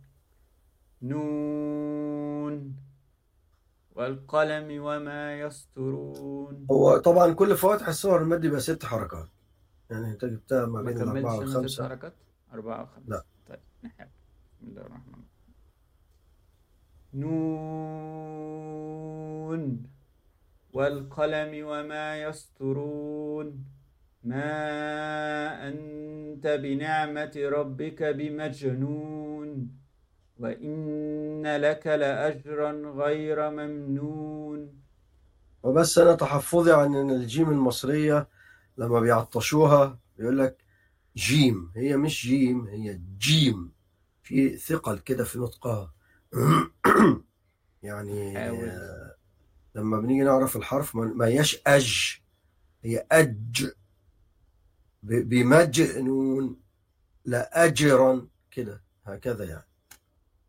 تحسها فيها حتة دال في الأول. نعم وكأن فيها جزء من الدال. نعم. وإن وإن لك لأجرا غير ممنون. وإن لسه مش عارف صعب. لك لأج لأجرا صعب- صعب. لأجر لأجرا غير ممنون وإنك هي صعبة صراحة يعني. يعني بت- مع التعود هت- هتجيبها إن شاء الله. وإنك لعلى خلق عظيم فستبصر ويبصرون. فستبصر ويبصرون. بأيكم المفتون. إن ربك هو أعلم بمن ضل عن سبيله وهو أعلم بالمهتدين. فلا تطع المكذبين. ودوا لو تدهن فيدهنون. ولا- قلقلت في الدال الأولانية والثانية لا. فيدهنون ولا تطع كل حلاف مهين. هماذ هماز مشاء بنميم. مناع للخير معتد أثيم. عتل بعد ذلك ذنيم. أن كان ذا مال وبنين. إذا تتلى عليه آياتنا قال أساطير الأولين. السين لا تخلي لا تجعل السين صاد ما تقولش أساطير أساطير. إذا تتلى عليه آياتنا قال أساطير الأولين. سنسمه على الخرطوم. إنا بلوناهم كما بلونا أصحاب الجنة إذ أقسموا إذ أق إذ أقسموا ليصرمنها مصبحين ولا يستثنون فطاف عليها طائف من ربك وهم نائمون فأصبحت كالصريم فتنادوا مصبحين. أن اغدوا على حرثكم إن كنتم صارمين. فان- فانطلقوا وهم يتخافتون. ألا يدخلنها اليوم عليكم مسكين. وغدوا على حرد قادرين. فلما رأوها قالوا إنا لضالون بل نحن محرومون. قال أوسطهم ألم أقل لكم لولا تسبحون؟ قالوا سبحان ربنا إنا كن قالوا سبح سبحان ربنا إنا كنا ظالمين. فأقبل قالوا سبحان ربنا. قالوا سبحان ربنا. قالوا سبحان ربنا إنا إنا كنا ظالمين. فأقبل بعضهم على بعض يتلاومون. قالوا يا ويلنا إنا كنا طاغين. عسى ربنا أن يبدلنا خيرا منها. إنا إلى ربنا راغبون.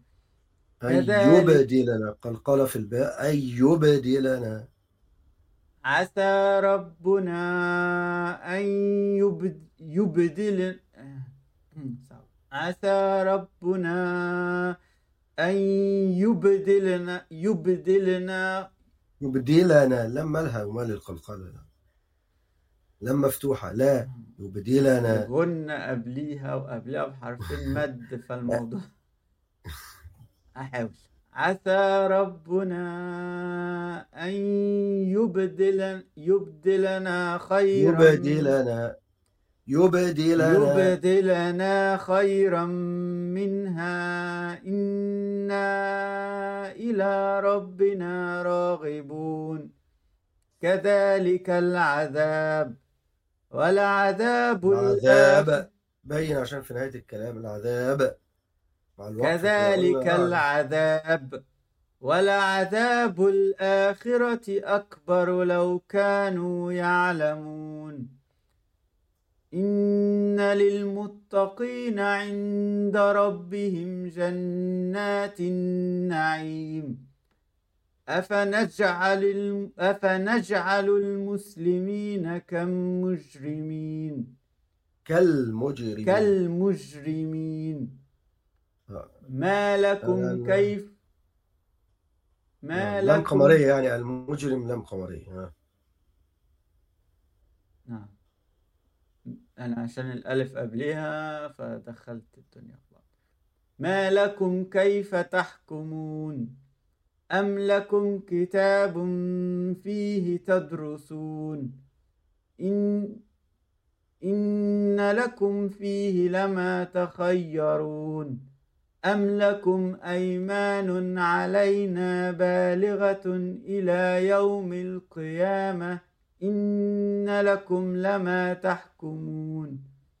المفروض لا أقف فأنا حاولت ما أقفش بس شبه وقفت فهعيدها الآية دي. يعني في لا تقف أهو. نعم. أم لكم أيمان علينا بالغة إلى يوم القيامة إن لكم لما تحكمون سلهم أيهم بذلك زعيم أم لهم شركاء فليأتوا بشركائهم إن كانوا صادقين يوم يكشف رقق الدال بس. صادقين. هي جاية بين حرفين مفخمين الصاد والقاف ولكن نرققها برضه صادقين. إن كانوا صادقين. يوم يكشف عن ساق ويدعون إلى السجود فلا يستطيعون. خاشعة أبصار أبصارهم ترهقهم أب أبصارهم أبصارهم. خاشعة أبصارهم ترهقهم ذلة. وقد كانوا أنا طبعا ما غنيتش عشان وقفت عند ذلة فعشان كده الواحد ما عملش غنى. وقد وقد كانوا يدعون إلى السجود وهم سالمون. فذرني ومن يكذب بهذا الحديث سنستدرجهم من حيث لا يعلمون.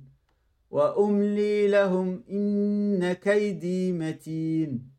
أم تسألهم أجرا فهم من مغ... أم تسألهم أجرا فهم أولا تقلقل الجيم وبعدين تغن مع الفاء. أم تسألهم أجرا فهم.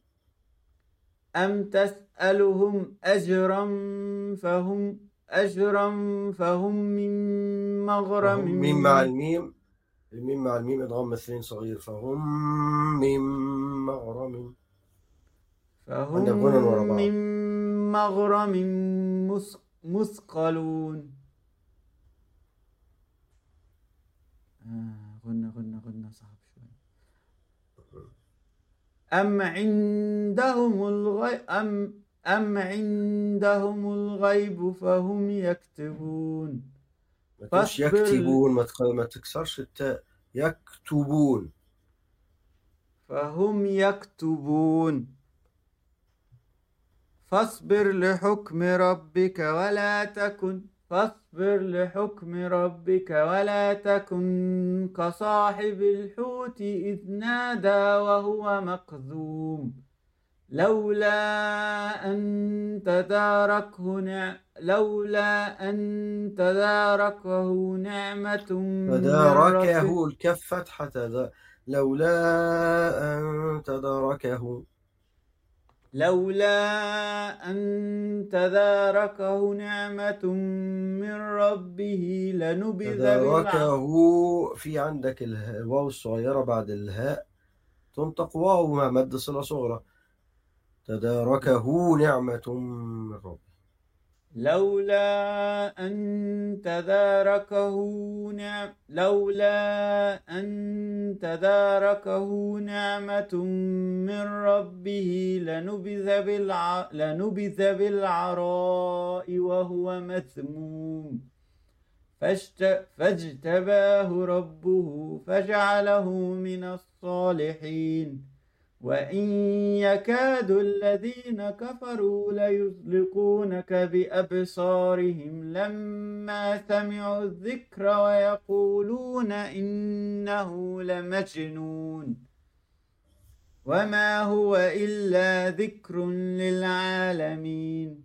وما هو إلا ذكر للعالمين. صدق الله العظيم. أحسنت بارك الله فيك. طبعا الحمد لله بس للناس اللي بتحاول تقرأ آه، من الأول ف أو يعني لسه جديد الصورة عليها طبيعي هيعملوا أخطاء أكتر بكتير. أنا لو قريت صورة من الصور اللي أنا ما كنتش حافظها أكيد هعمل أخطاء أكتر بكتير في النطق أتوقع وهيتم تصحيح عليها. بس عشان الصورة دي أنا حافظها وكنت حافظها ف... فعارف الحروف تش... أغلب الحروف تشكيلها إيه بال... يعني ذاتيا خلاص. ف... ف... ف... فقراية عندي أسهل بكتير. كل اللي كنت محتاجه إن أنا أركز على الأحكام التجويد أكتر.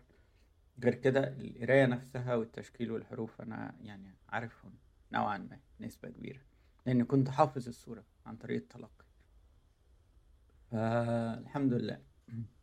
دلوقتي بالنسبة إحنا المفروض. الناس اللي يعني وصلت للمرحلة دي وقدرت تكمل خير وبركة الناس اللي مش هتقدر تكمل لأن المرحلة جاية هي تفصيل أكتر في موضوع التجويد فتفضل يا شيخ. إحنا كده مش طيب عايزين حاجة آه، من المصحف المجود خلاص آه، الملون ون- ونقفل نقفلها ونخش على الكتاب اللي هتقول لنا عنه دلوقتي؟ نعم هو يعني ال- ال- القرآن الكريم هو كلام الله أو الكلام المعجز الذي أنزله الله عز وجل على رسوله محمد صلى الله عليه وسلم بواسطة جبريل عليه السلام والمنقول إلينا بالتواتر والمنقول إلينا بالتواتر والمتعبد بتلاوته واللي هو موجود عندك في بين دفتي المصحف وهذا القرآن الكريم. وقلنا أن القرآن وصلنا بالتواتر بالتواتر يعني في الحديث بنقول متواتر يعني حديث يرويه آه، في الطبقة الواحدة آه، رواه يعني عشرة مثلا.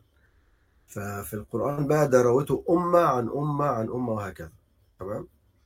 نقلته لنا أمة عن أمة. طيب آه، إحنا كنا قلنا إن موضوع القراءات أو يعني ط- قراءات باختصار القراءة الصحيحة هي التي توافق الش- الشروط الثلاثة التي وضعها علماء القراء- القراءات. آه، اللي هي أول شرط آه، أن يكون موافقا للغة العربية ولو بأي وجه من الوجوه لأن القرآن آه، عربي مبين أنزل الله سبحانه وتعالى بلغة العرب. آه، ثاني شرط أنه يكون موافق للرسم العثماني المصاحف الستة اللي أرسلها سيدنا عثمان بن عفان آه، إلى الأمصار كلها. فلا بد أن يكون موافق للرسم العثماني. الشرط الثالث هو أن يكون المتصل السند آه، للنبي صلى الله عليه وسلم. ما عدا ذلك فبتبقى اسمها قراءة شاذة إذا خالفت أي شرط من الشروط الثلاث فبناء على هذا أصبح فيه هناك عشر قراءات وكل قارئ له راويين كمثال آه، بنقول القارئ عاصم والراوي آه، حفص والراوي الآخر شعبة مثلا القارئ آه، نافع والراوي آه، جزء جزء آه، القراءات إحنا تحدثنا عنه. والراوي ش... آه، والراوي آه، ش...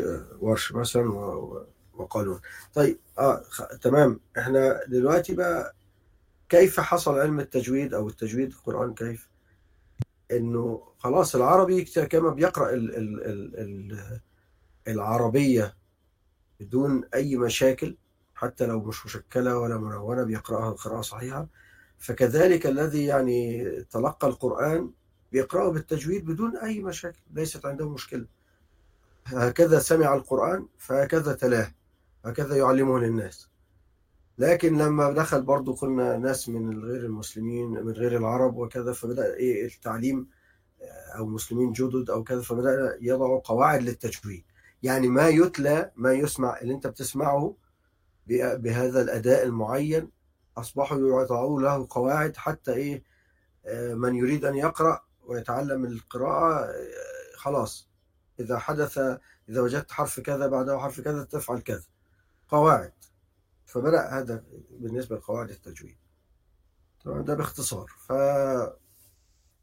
في هناك آه، كتيب اسمه مرشد المريد العلم التجويد وناخذ بالنا مش آه، علم التجويد لا إلى علم التجويد. يعني ده مدخل لعلم التجويد أو التجويد بصورة مبسطة ومن أراد الاستزادة فعليه أن يلجأ للكتب الأخرى. لكن هنا أنا ب... من, أراد أن يبدأ في التجويد فأنا أنصحه بأن هو آه، يقرأ هذا الكتاب وأنا ممكن أشرحه الآن يعني. ف... تفضل. هو يعني طبعا زي زي ما قلنا هو الموضوع مش أسهل حاجة ف...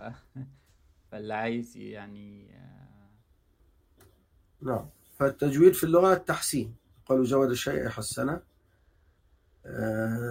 والاصطلاح إخراج كل حرف من مخرجه مع إعطائه حقه ومستحقه آه، حقه مثلا الغنى ومستحق المدود وكذا. آه، المراد به ترتيل القرآن الكريم كما أنزل الله تعالى. ما ينفعش لا يجوز أن واحد يقرأ القرآن. ب...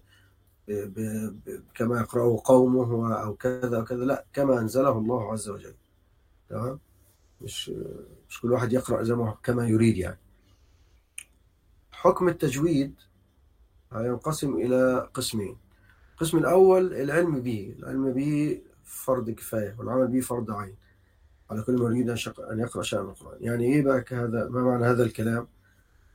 الآن أي أي علم بيبقى فيه نظري وفيه عملي فعلم التجويد آه، إذا قام به البعض سقط عن الآخرين. يعني لو في حد بيعلم التجويد وأحكام التلاوة ويعرف آه، هذا إدغام وهذا إخفاء وهذا كذا وكذا. فإيه خلاص يكفي باقي الناس. بس كل منطقة يكون في من يستطيع من أراد أن يتعلم هو يعلمه هذا العلم. غير العمل به. أما العمل به فهو فرض عين على كل من يريد أن يقرأ شيئا من القرآن. تريد أن تقرأ شيء من القرآن؟ تقرأه كما أنزله الله عز وجل يعني بالتجويد. نضرب مثال يعني سورة الفلق. العمل به يعني كما هقرأها أنا الآن؟ أعوذ بالله من الشيطان الرجيم. بسم الله الرحمن الرحيم. قل أعوذ برب الفلق. من شر ما خلق. ومن شر غاسق إذا وقب. ومن شر النفاثات في العقد. ومن شر حاسد إذا حسد. فده كده العمل به نقرأه كما أنزل الله عز وجل أما العلم به بقى فقل يبقى اللام هنا من اللامات السواكن ولم يأتي بعدها لام أو راء فتظهر يبقى هنا اللام مظهرة. آه، أعوذ برب الفلق اللام هنا لام قمرية فتظهر ويبقى عارف إن حروف اللام القمرية بالحجة حرف عقيمة وإلى آخره. القاف هنا نقف عليها بسكون فتقلقل لأنها من حروف قطب جد والقلقلة في اللغة معناها كذا وفي الإصطلاح معناها كذا. من شر النون ساكنة وبعدها الشين وهي من حروف الإخفاء الحقيقي. ف فالإخفاء كله بغنة فأنا بغن وأخفي. آه، ما خلق القف مثل الفلق تقلقل ومن شر مثل سابقتها غاسق إذا تنوين بعد الهمزة يبقى هنا آه، حكمه إظهار حلقي. آه، والإظهار هو كذا في اللغة والإصلاح كذا. وقب الباء تقلقل لأنها ساكنة أو نقف عليها بسكون. وهكذا. النفاثات آه نون مشددة في حكمها الغنة وهكذا يكون ال- ال- العلم به. يعني يعرف لماذا قرأت هكذا. ده العلم به. فهذا العلم به فرض كفاية. إذا قام به البعض يعني كفوا المسلمين سقط عن الايه عن باقي المسلمين. أما إذا لم يقم به يعني أهل المنطقة وبعدين لم يجدوا احدا يتعل...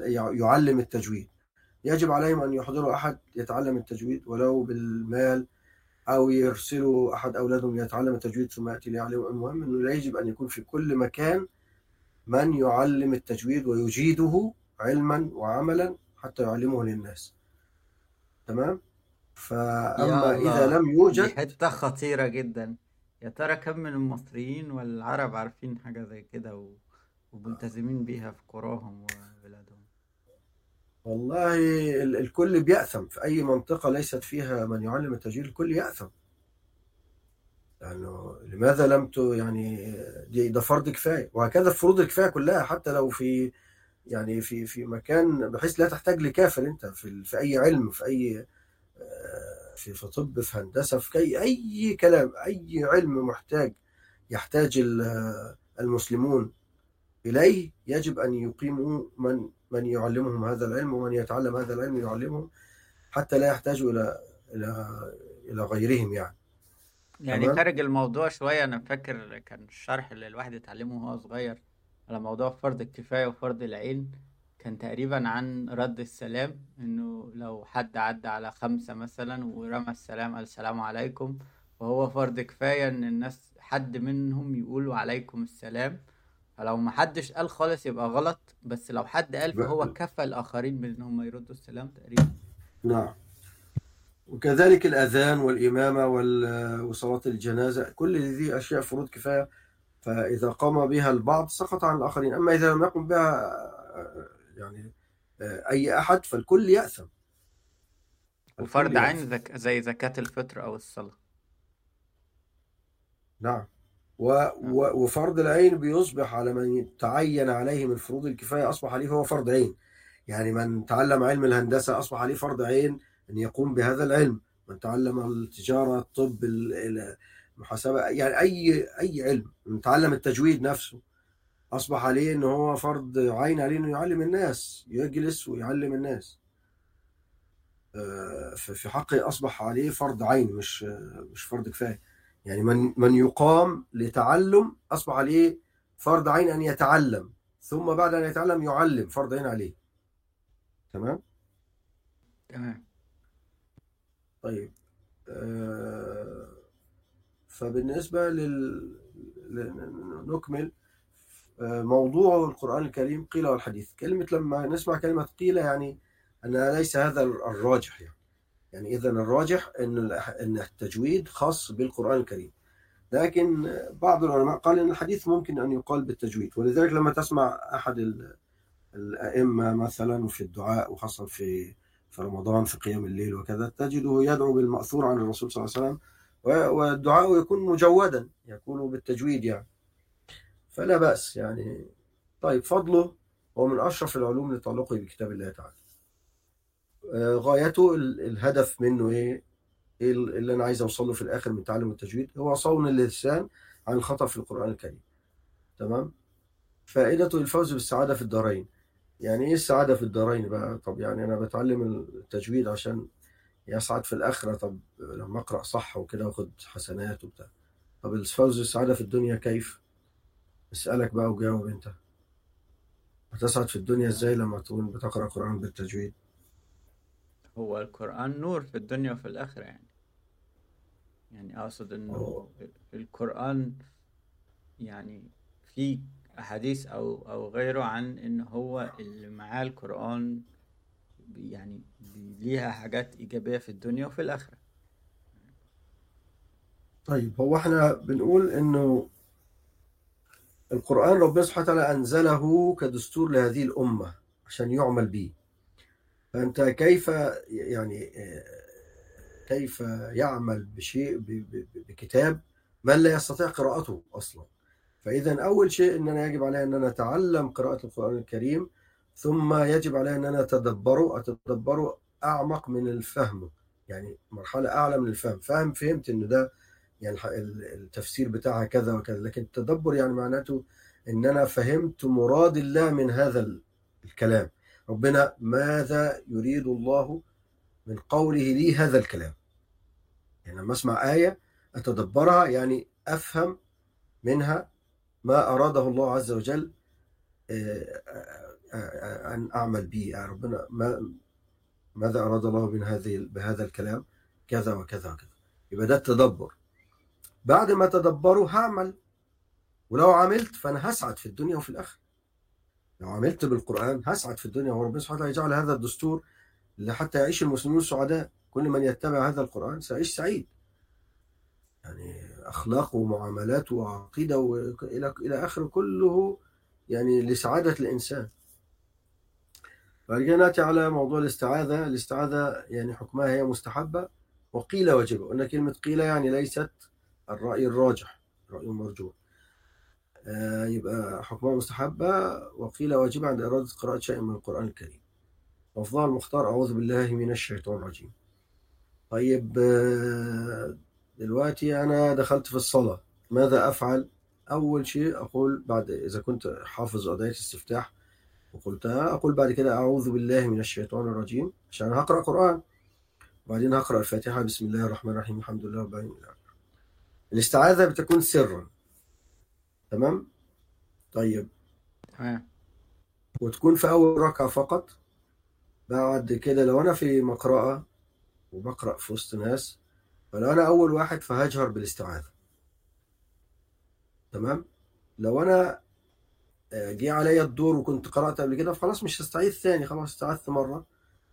طب آه، لو كنت أنا لسه أول مرة هقرأ ومش أنا الأول فهستعيذ بالله آه، من الشيطان الرجيم في سري. وأقرأ. تمام؟ فده بالنسبة لل- للاستعاذة في الصلاة وفي المقرأة وكده. طيب البسملة. لا خلاف في الإتيان بها في أول كل سورة. يعني ما فيش اختلاف إن هي لابد إنك أنت تقولها قبل أول كل سورة. ما عدا سورة واحدة اللي هي سورة براءة لأنها آه، يعني هكذا في المصحف غير مكتوبة. وسورة براءة لا يجوز إن أنا أقول بسم الله الرحمن الرحيم في أولها. آه، لأنها نزلت بالسيف. مش مكتوبة ومش مكتوبة ليه؟ لأنها نزلت بالسيف من أولها بشدة ووعيد فما ما يستقيمش معاها الرحمة يعني. آه، براءة من الله ورسوله إلى الذين عاهدتم من المشركين فسيحوا في الأرض أربعة أشهر إلى آخر الآيات. لكن إن أنا لو في وسط السورة البراءة أو في أي جزء غير الأول ممكن إن أنا أقول بسم الله الرحمن الرحيم لو جيت أقرأها يعني. أقرأ غير أولها طيب آه، يبقى البسملة واجبة عند قراءة آه، أول السورة. تمام؟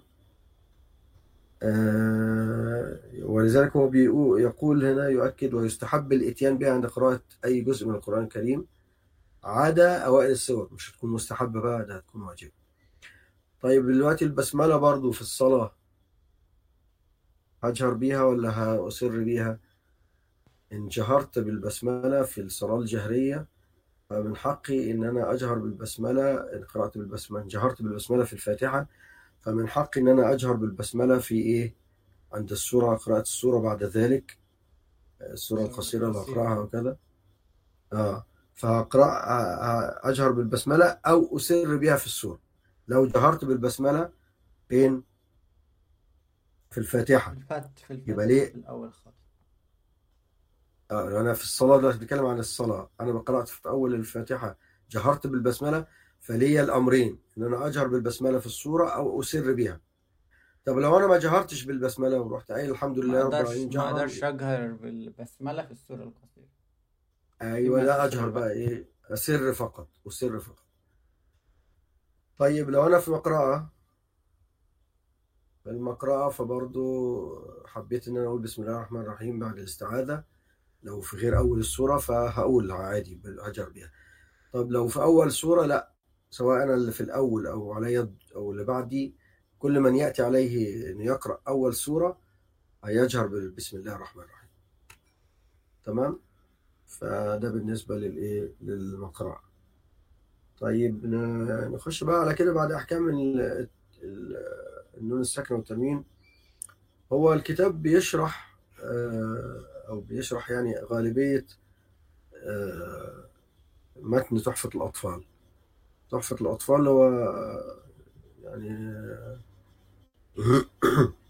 الشيخ سليمان الجمزوري عملها في أبيات شعر كده. بيبدأ بيها يقول يقول راجي رحمة الغفور دوما سليمان وهو الجمزوري اللي هو مؤلف هذه القص- القصيدة.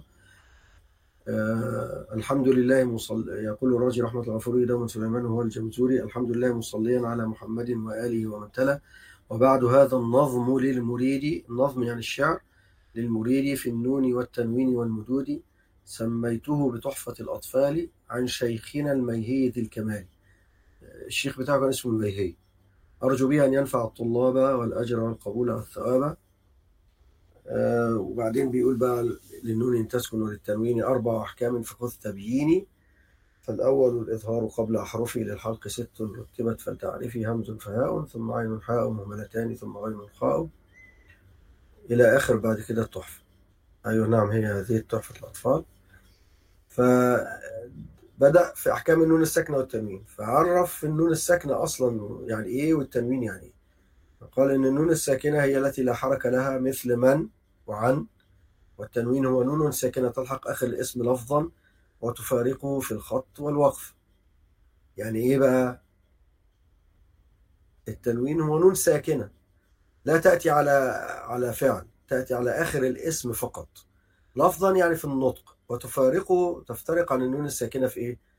في إن هي في الخط والوقف. في الخط يعني في الكتابة إحنا بنكتب من أو عن بنكتبها نون. عادية لكن في الخط بنكتبها فتحتين ضمتين كسرتين بالنسبة للتنوين.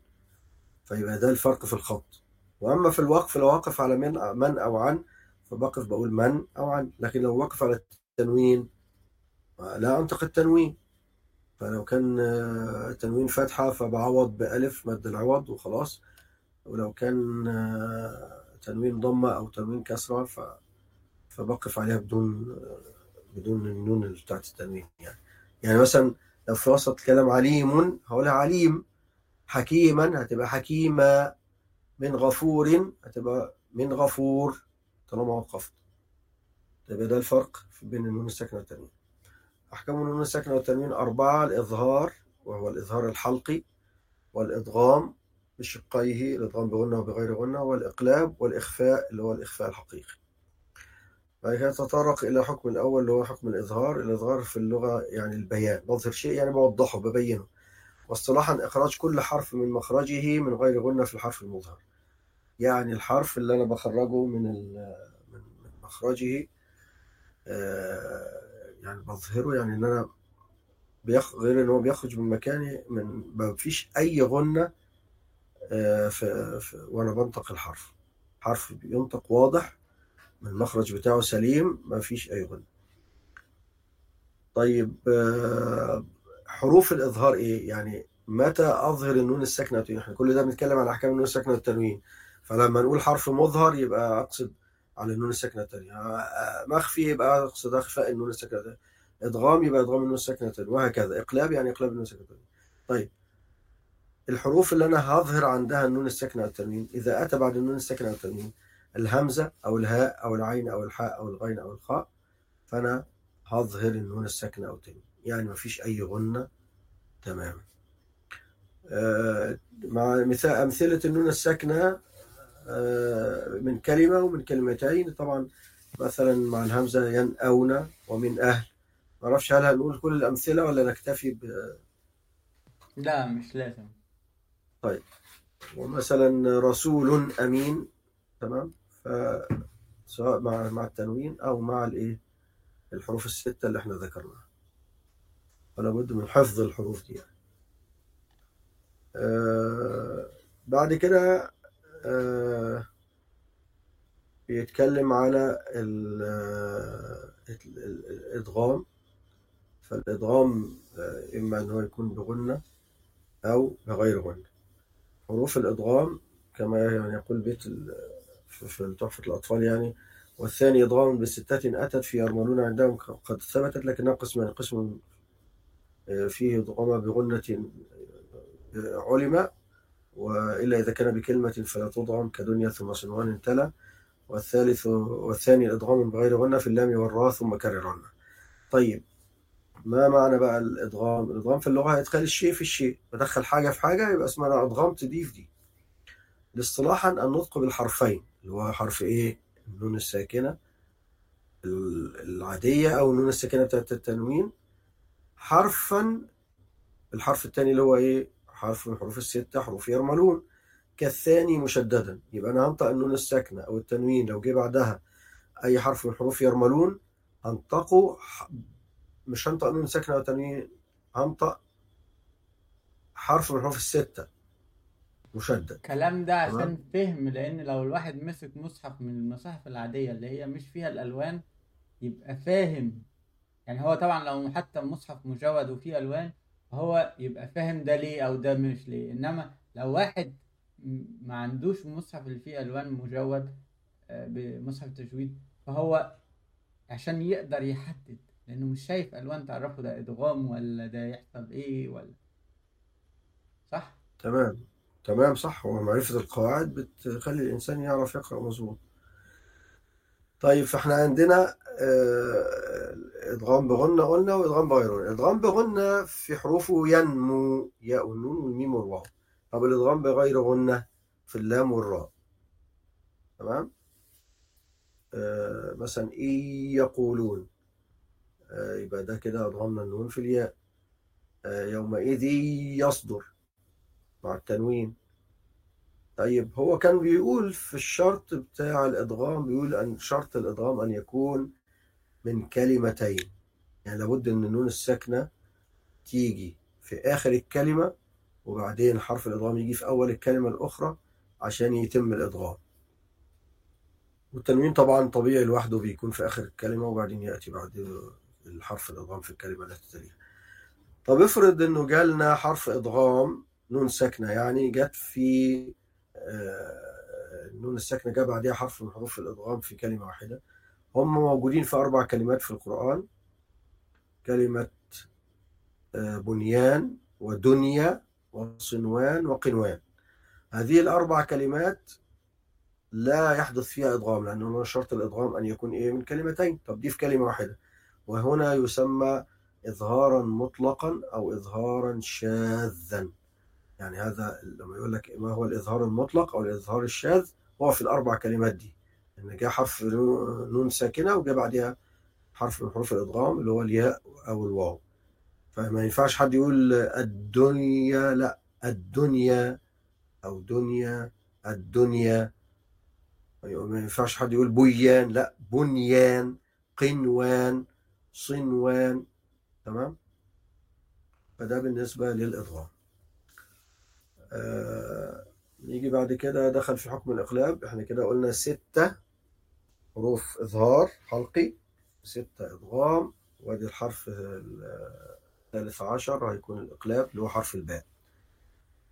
آه الإقلاب في اللغة يعني تحويل الشيء وجه. لو أنت كتاب كده هو على وش قدامك العنوان بتاعه قلبته على الناحية التانية غيرته عن وجهه فتمام؟ فتغيير الشيء عن وجهه أو تحويل الشيء عن وجهه واصطلاحا هو قلب النون الساكنة أو التنوين ميما مخفاة في اللفظ لا في الخط مع بقاء الغنة والإقلاب حرف واحد هو الباء. يعني يعني إن أنا لو جات لي نون ساكنة أو تنوين يعني هقلب النون الساكنة دي أو التنوين هقلبها ميم وهغن وهخفي.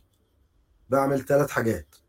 عندنا آه، ثلاثة أمثلة. ينبت لكم من بعد عليم بذات الصدور. أنا عملت إيه في ينبت هي ينبت نون بعديها باء.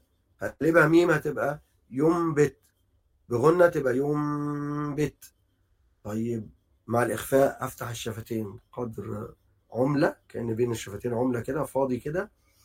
ينبت تمام؟ فده بالنسبة للإقلاب. واتكلمنا في الرسومات اللي هو إزاي بيعملوها ميم ميم نازلة عن السطر كده اللي هي بالعصا بتاعتها نازلة لتحت. ده بالنسبة للإقلاب ويكون سواء في كلمة زي ما شفنا ينبت أو من كلمتين من بعد. تمام؟ يعني بيأتي في كلمة أو من كلمتين. كده أخذنا 13 حرفا من حروف اللغة العربية 28 الباقي ال 15 الباقيين كلهم إخفاء حقيقي. والإخفاء في اللغة هو يعني الستر بستر حاجة بخبي حاجة. تمام؟ طيب وفي وفي الاصطلاح هو النطق بالحرف بصفة بين الإظهار والإدغام عار عن التشديد مع بقاء الغنى تمام؟ يبقى لا أنا بظهر الحرف ولا أنا بضغمه. هندي مثال مثلا لو قلنا مثلا من كان. من كان في نون ساكنة وبعديها كاف من حروف الإخفاء الحقيقي. لو أنا قلتها من كان كده ده أنا أظهرت. طب لو قلت مكان أضغمت. هي لا هي إظهار ولا هي إضغام. الإخفاء صفة بين الإظهار والإضغام عالم عن التشديد مع بقاء الغنى يبقى الإخفاء كل حروفه بغنى الإدغام عندنا جزء منه بغنى وجزء من غير غنى ينمو بغنى ولا مراء بدون غنى الإظهار كله الإظهار حلقي أو شفوي ما فيهوش غنى خلاص؟ الإخفاء الحقيقي والإخفاء الشفوي بغنى طيب زي مثال لل... لل... هو طبعا بيقول في ال... في بيت الشعر بيقول و... و... في معناش في ال... في الإقلاب بيقول والثالث الإقلاب عند الباء ميما بغنة مع الإخفاء. وبعد كده بيجي عند ال... الإخفاء بيقول والرابع الإخفاء في البقية من أحرف المسمية شف... آسف والرابع الإخفاء في البقية والرابع الإخفاء عند الفاضل لحظة لحظة واحدة الثانية الثاني والثالث في, في الأحكام ميم الساكنة في هنا في النون الساكنة بيقول والرابع الإخفاء عند الفاضل من الحروف واجب للفاضل في خمسة من بعد عشر رمزها في كلمة هذا البيت قد ضمنتها. صف ذا ثنى كم جاد شخص قد سما دم طيبا زد في تقى ضع ظالما. يعني بيقول إن هم 15 حرف موجودين في أول كلمة من بيت في أول كل كلمة من بيت هذا الشعر. صف ذا ثنى يبقى الصاد وبعدين الذال وبعدين الثاء وبعدين كم جاد شخص وهكذا. كاف جيم شين إلى آخره. فدي اللي هم إحنا خدنا الثلاثة عشر يبقى الباقي كلهم من باقي حروف اللغة العربية هم دون إخفاء كلهم حقيقي. تمام؟ يعني مثال بقى لل... كيف نقرأها. وطبعا هيبقى جايب أمثلة على الإخفاء. مثلا عن صلاتهم. من جاء مطاع ثم إلى إلى آخر الإيه يعني عرفنا إزاي بين بين الإخفاء الحقيقي أو أو الإخفاء إن أنا ب إحنا قلنا إن هو بصفة بين الإظهار والإضغام طيب أنا الغنة موجودة في الخيشوم. لكن اللسان فين؟ اللسان عند الحرف اللي جاي بعدها تمام؟ ما, ما بيوصلش ليها أو ما بينطقش الحرف لكن قريب جدا منها ويعني فلذلك اللي بيسمعك هيبقى عارف إن الحرف اللي جاي كذا تمام؟ عن طبعا بغن طبعا حسب الحرف اللي جاي بعديها الغنة تفخم عشان الحرف اللي جاي بعديها مفخم الغنة ترقق عشان كان الحرف بعديها مرقق يعني مثلا عن صلاتهم غير من جاء مثال أقرب مثال للقاف والكاف. آه سلام قولا أو من كان ميتا. شوف الفرق. من كان سلام قولا فالغنة بتفخم وترقق حسب الحرف اللي جاي بعديها. إن كان مرقق هترقق إن كان مفخم تفخم. بعد كده بيدخل على أحكام الميم لا على أحكام النون حكم النون والميم مشددتين حكمهما الغنة. الغنة في اللغة يعني الترنم. معلش هو الحروف المفخمة والحروف المرققة إيه هما يعني التوضيح؟ عشان إحنا قلنا هناك حروف حروف مفخمة دائما هناك حروف مرققة دائما. آه صحيح. هناك حروف أحيانا وأحيانا. أحيانا تفخم وأحيانا ترقق. الحروف المفخمة دائما خص ضغط القذ. صحيح. تف... واللي تفخم أحيانا وترقق أحيانا اللام والراء لام لفظ الجلالة ولا إن كان ما قبلها مفتوح أو مضموم فتفخم تتقال الله إن كانت ما قبلها ما قبل لفظ الجلالة مكسور فترقق تبقى الله. آه الراء قلنا إن كانت مفتوحة فهي تفخم مضمومة تفخم آه، ساكنة قبلها مفتوحة مضموم تفخم. آه، مكسورة ترقق. ساكنة قبلها مكسور ترقق تمام؟ تمام. الله آه، اتفضل. آمين وإياك. حكم النون والميم مشددتان حكمهما الغنة الغنة في اللغة يعني الترنم. طيب واصطلاحا صوت لذيذ مركب في جسم الميم والنون يخرج من الخيشوم يبقى ده بالنسبة للإيه؟ لل... للغنة. طيب كيف نقولها؟ الغنة مقدارها حركتين. يعني هو بيقول في بيت الشعر وغن ميما ثم نونا شددنا وسمي كلا حرف غنة بدا يعني عن النبأ مثلا عما يتساءلون. تمام؟ فده بالنسبة للإيه؟ لل للنون أو الميم المشددة. آه، مثلا وجعلنا النهار ثم كلا سيعلمون. تمام؟ آه، بعد كده دخل في أحكام الميم الساكنة. آه، الميم الساكنة لها ثلاثة أحكام إخفاء والإدغام والإظهار الإخفاء اسمه الإخفاء الشفوي والإدغام اسمه إدغام مثلين صغير والإظهار اسمه إظهار شفوي. هو بيقولوا الميم والميم إن تسكن تجي قبل الهجة لا ألف لينة لذي الحجة. أحكامها ثلاثة لمن ضبط إخفاء إدغام وإظهار فقط. فالأول الإخفاء عند الباء وسميه الشفوية للقراء والثاني إدغام مثلها أتى وسمي إدغاما صغيرا يا فتى. والثالث الإظهار في البقية من أحرف وسميها شفوية. طيب عند الباء يعني يبقى إحنا إحنا كنا في قلنا في الإقلاب بنعمل ثلاثة أشياء. بنقلب النون الساكنة نقلبها ميم وبعدين نغن ونخفي. هنا جاية لي ميم ساكنة يبقى تبقى إيه؟ حاجتين فقط. هما نغن ونخفي. ومن يعتصم بالله ما لهم به من علم. يرضونكم بأفواههم. تمام؟ ده بالنسبة لإخفاء الشفوي بعد كده بقى إضغام مثلين صغير إن ميم تانية مثلها جت. ميم ساكنة وقع بعدها ميم مثلها. ف ممكن تشوف الأمثلة عليها بتاعت ال- الإضغام مثلين صغير بعد ماشي حكم الإخفاء بقى. الأول الإخفاء الحكم الثاني. الحكم الثاني ال- ال- الإدغام مثلين صغير فهيبقى أمثلة لي آه، مثلا آه، خلق لكم ما في الأرض. ميم ساكنة وبعديها ميم زيها. خلق لكم ما في الأرض. كلما أضاء لهم مشوا فيه. ميم ساكنة وبعديها ميم مثلها. تمام؟ الحكم الثالث بقى باقي الحروف الستة وعشرين حرف كلها إظهار شفوي يعني لا في غنة ولا في إخفاء ولا في إضغام ولا أي حاجة. طيب آه، يقول واحذر لدى واو الوفاء أن تختفي لقربها والاتحاد فاعرفي بعد ما قال آه، يعني والثالث الإظهار في البقية من أحرف وسمها شفوية واحذر لدى واو وفاء أن تختفي. خد بالك إن إذا كانت ميم ساكنة وبعديها واو أو فاء آه، ممكن تختفي عندها. ليه؟ عشان قريبة المخرج منها. المخرج بتاع ال- الميم بتقول أم أو الشفتين أهو. أف الثنايا العليا مع الشفة السفلى. فكلها قريب المخارج من بعضها. فبيقول لك تاخد بالك أن الميم الساكنة. إذا وقع بعدها واو أو فاء برضو من الحروف الستة وعشرين بتوع الإظهار الشفوي. فلا تخفي عندها ال- الميم الساكنة. تمام؟ فده الحكم الثالث وهو الإظهار وكده يبقى خلصنا أحكام الميم الساكنة. تخش على اللي بعد كده أعتقد داخل في اللمات السواكن بقى.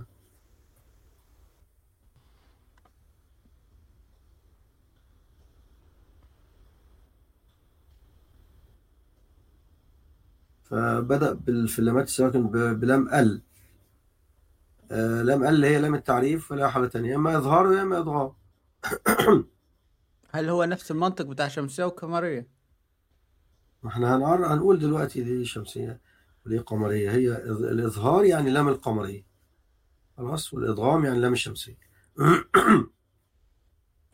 الحروف ال 14 بتوع اللام القمرية اللي هي ابغي حجك وخف عقبه يعني الهمزة والباء والغين والحاء والجيم والكاف والواو والخاء والفاء والعين والقاف والياء والميم والهاء. آه، تمام دي كلها إيه؟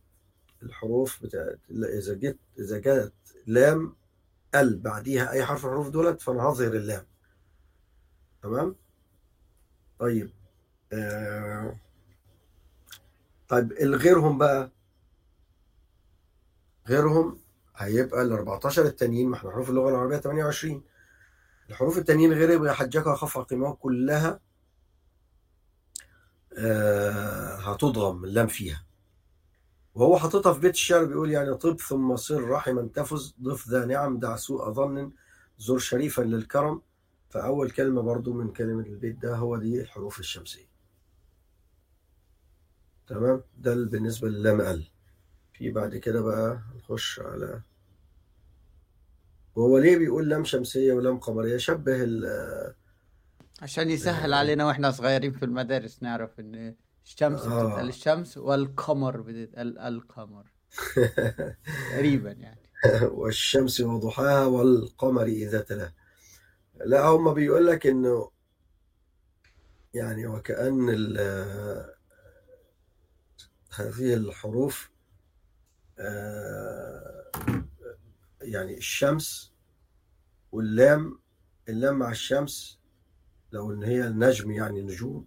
كأنها يعني النجوم يعني مع الشمس بتختفي مش كده؟ ما بتظهرش؟ صحيح. فلام شمسية لام شمسية كأنها نجوم لا تظهر مع وجود الشمس. خلاص فال- فالحروف التانية دي كأنها الشمس ودي اللام أما مع القمر بقى النجوم بتظهر. عشان كده سماها لام قمرية يعني كأنها نجوم تظهر في مع القمر. أما مع الشمس لا تظهر. فهو حتى بيقول لك هنا ثانيهما ادغامهما في أربع وعشرات أيضا ورمزها فاعل طبث المصير رحم منتفس ضفز نعم دع سوء من زور شريفا للكرم آه، ده بالنسبة للام. خلاص؟ آه، ولذلك هو بتلاقي اللام القمرية هيحط عليها رأس حاء صغيرة. لأن رأس حاء الصغيرة إذا جت على أي حرف معناه الحرف ده إيه؟ مظهر. لا يدغم ولا يخفى ولا يغن ولا أي شيء. وفي اللام القمرية اللام الشمسية بيضع بيعريها لأن الحرف اللي بعديها يأتي مشدد لأنها أضغمت في الحرف اللي بعديها. كيف اختفت؟ اختفت بأن هي أضغمت في الحرف اللي بعديها. فبننطق الحرف اللي بعديها مشدد وبس. حكم لام الفعل. لام الفعل اللي هي اللام الساكنة التي تقع آخر الفعل أو وسطه ولها حكمان الإدغام أو الإظهار. إدغام يعني لو جت بعديها لام أو راء هضغمها فيها. إظهار في باقي الحروف. يبقى اللام لو وقع بعديها آه، لام أو راء هضغمها فيها. لو وقع بعديها أي حرف غير اللام والراء هظهر اللام. تمام كده؟ أظهرن لام فعل مطلقا في نحو قل نعم وقلنا والتقى. نعم. آه، ممكن في أمثلة هنا زي مثلا وقل رب زدني علما. اللام جه بعديها راء فنطقت راء ادغمت فيها. وقل ربي وقل ربي. تمام؟ آه مثلا قل لا أسألكم. نط- اللام دي اتغمت في دي. قل لا أسألكم. بقت لام واحدة مشددة. إنما مثلا في الإظهار فالتقى الماء وحملناه. قل سبحان رب. طيب آه، نخش على بعد كده أظن هيجيب لام هل وبل. طبعا برضو هيبقى نفس الحكاية في لام هل ولام بل. هيبقى برضو في إظهار وفي إدغام آه، إدغام هيبقى في اللام أو الراء تمام؟ والإظهار في باقي الحروف. تمام؟ بس هو بي- بيوضح هنا بيقول لك بع- بعد لم يقع بعد لم هل راء في القرآن. يعني بعد لم هل وقع لام لكن لم يقع راء. إنما بل وقع بعدها لام أو راء. تمام؟ آه، الأمثلة فهل لنا من شفعاء أضغمنا أهو آه، بل لا تكرمون. بل رب بل ربكم. ما قلتش بل ربكم بل ربكم. أضغمت آه، إظهار. فهل ترى بل علموا هل أتى؟ بل طبع. تمام؟ نشوف بعد كده. أعتقد هيدخل بقى على أحكام تمام. المدود آه المد بقى والقصر. المد في اللغة الزيادة واصطلاحا إطالة زمن الصوت بحرف المد عند ملاقاة همز أو سكون. والقصر عكسه الحبس. بحبس ال- الهواء كده ما يكملش هو حركتين وفقط واصطلاحا إثبات حرف المد من غير زيادة عليه. حروف المد الثلاثة الألف ولا يكون ما قبلها إلا مفتوحا. ما ينفعش يجي قبل الألف ضمة أو كسرة. الياء الساكنة المكسور ما قبلها والواو الساكنة المضموم ما قبلها. طيب ينقسم المد إلى قسمين أصلي وفرعي. أو نقدر نقول طبيعي الأصلي يعني طبيعي والفرعي يعني غير طبيعي. عشان لما تلاقيها في كتاب تاني مكتوبة مد طبيعي ومد غير طبيعي تبقى فاهم إن هو مد أصلي ومد فرعي. المد الأصلي هو الذي لا يتوقف يعني مده على سبب من همز أو سكون. يعني ملوش مفيش مش مرتبط بالهمزة والسكون فعشان كده اسمه مد طبيعي. زي مالك الملك أو مالك الملك. مثلا الذين يقول قال الذين ورسوله. كل دي حروف مادة اهي وما فيهاش زيادة حركتين وفقط. طبعا هو هنا في الشعر برضه يقول والمد أصلي وفرعي له وسمي أولا طبيعيا وهو ما لا توقف له على سبب ولا بدون الحروف تجتلب بل أي حرف غير غيره همز أو سكون جاء بعد مد فالطبيعي يكون حروفه ثلاثة فعيها من لفظ واي وهي في نوحيها. والكسر قبل الياء وقبل الواو ضم شرط وفتح قبل ألف ملتزم. بعد كده دخل على المد الفرعي. هو ده بقى المشكلة فيه بقى يعني فيه أقسامه كثيرة. المد الفرعي اللي هو بيتوقف مده على سبب من همز أو سكون يعني جه بعد حرف المد همز أو سكون أو قبل حرف المد زي مثلا مد البدل وكده. لكن آه يعني في ناس بتحط المد البدل ك في, يعني مع مع رواية حفص كأنه زي المد الطبيعي يعني لأنه ما بيمدش في حفص يعني. طيب المد المنفصل والمتصل واللازم والبدل واللين والعدل السكون المد المنفصل أن يكون حرف المد في كلمة والهمز بعده في أول الكلمة الأخرى. يعني جه حرف المد ألف أو واو أو ياء قبل في, في آخر الكلمة وبعدين في الكلمة الأخرى أولها أولها إيه؟ الهمزة. يعني مثلا إنا أدي حرف المد وبعدين أعطيناك في كلمة أخرى فده منفصل. وفي مد منفصل الياء أهي وبعدين أنفسهم قو واو وبعدين الهمزة. المد المتصل إن تأتي يأتي حرف المد في كلمة والهمزة بعده في نفس الكلمة. زي والسماء تفيء تبوء. تمام؟ طيب المد المنفصل ده مد جائز يعني يجوز قصره على حركتين ويجوز مده على أربع حركات أو خمسة.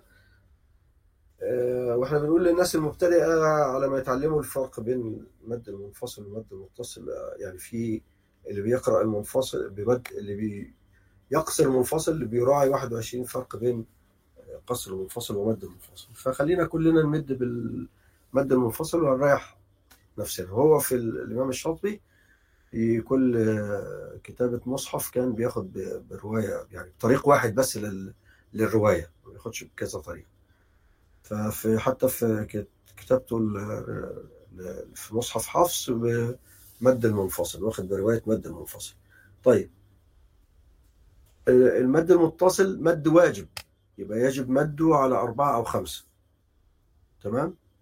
إلا إذا كنت أنا بمد العارض للسكون ست حركات وجت كلمة سماء في وأنا هقف عليها فيبقى همدها برضه ست حركات. أنا بيقول والآخر على المد يعني والآخر الفرعي موقوف على سبب كهمز أو سكون المسجلة وجائز مد وقصر انفصل كل بكلمة وهذا منفصل.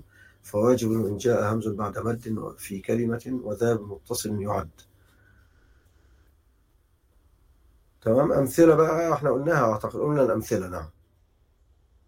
آه بعد كده المد اللازم هو اسمه لازم علشان مش علشان إن هو لازم يمد لا وعشان لزوم السكون. يعني أن جاء حرف مد جاء بعده حرف ساكن ثابت وصلا ووقفا. مش هوا مش ها مش أنا مش عشان هقف فهسكنه. لا. ده الحرف ساكن أصلا. الحرف الساكن أصلا ده لو جه قبله بقى حرف مد فأنا همد ست حركات. يبقى همد ست حركات. طيب لو حرف المد وقع في كلمة وبعديه حرف ساكن في نفس في, في الكلمة نفسها فيبقى اسمه إيه؟ كلمي مثقل. آه، كلمي كلمي يبقى اسمه كلمة. في كلمة يبقى اسمه كلمة. لو وقع في حرف يبقى حرفي. ونضرب أمثلة ونعرف يعني. طيب لو أضغم الحرف ده ال- ال- الساكن ده أضغم في حرف الجاي بعديه يبقى إذا هنا كلمي مثقل. لو لم يضغم يبقى كلمي مخفف. كذلك في الحرف ال- ال- الحرف ال- الساكن في الحرف آه، كلمة حرف يعني مثلا ألف لام ميم فواتح الصور يعني. آه، فلو جه ال- الحرف المد وبعديه الحرف الساكن ده هيضغم في الحرف اللي بعديه فيبقى إيه حرفي مثقل. لو مش هيضغم يبقى حرفي مخفف. طيب خلينا نشوف الأمثلة توضح. كلمة كافة.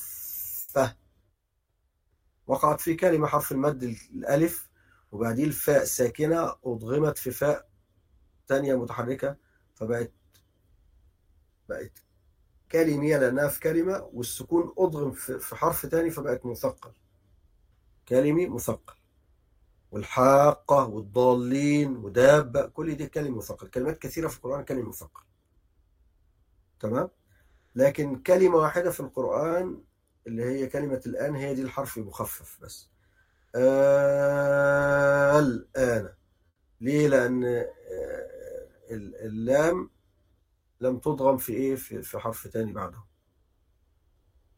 أنا طيب مش هضحك عليك آه. يعني أنا الموضوع حاسه معقد بالنسبة لي عشان كده سايبك تتكلم وتشرح لأني ما عنديش حاجة أقدر أقولها. أنا يعني بسمع وحاسس إن أنا لسه محتاج مستوى يعلى أكتر بكتير ودلوقتي أنا في مرحلة إن أنا أغن لما أشوف اللون قدامي وده الحاجات المسهلة عشان أنا ما عندي مصحف المجود هو باختصار لما باختصار لما بلاقي حرف الم... علامة المد. إن كانت على على يعني بتبقى على حرف المد الألف أو الياء إن كان الحرف اللي جاي بعد ال... ال... ال... ال... ال... الحرف المد ده بعد الألف أو الياء إن كان همزة فهيبقى يا مد منفصل يا مد متصل.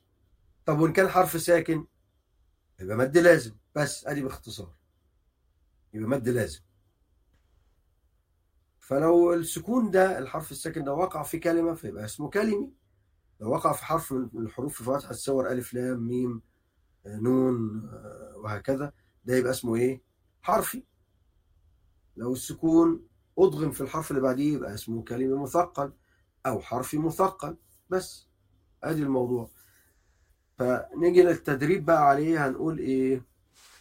مثلا يعني كافة. أمد ست حركات. الحاقة. ما الحاقة؟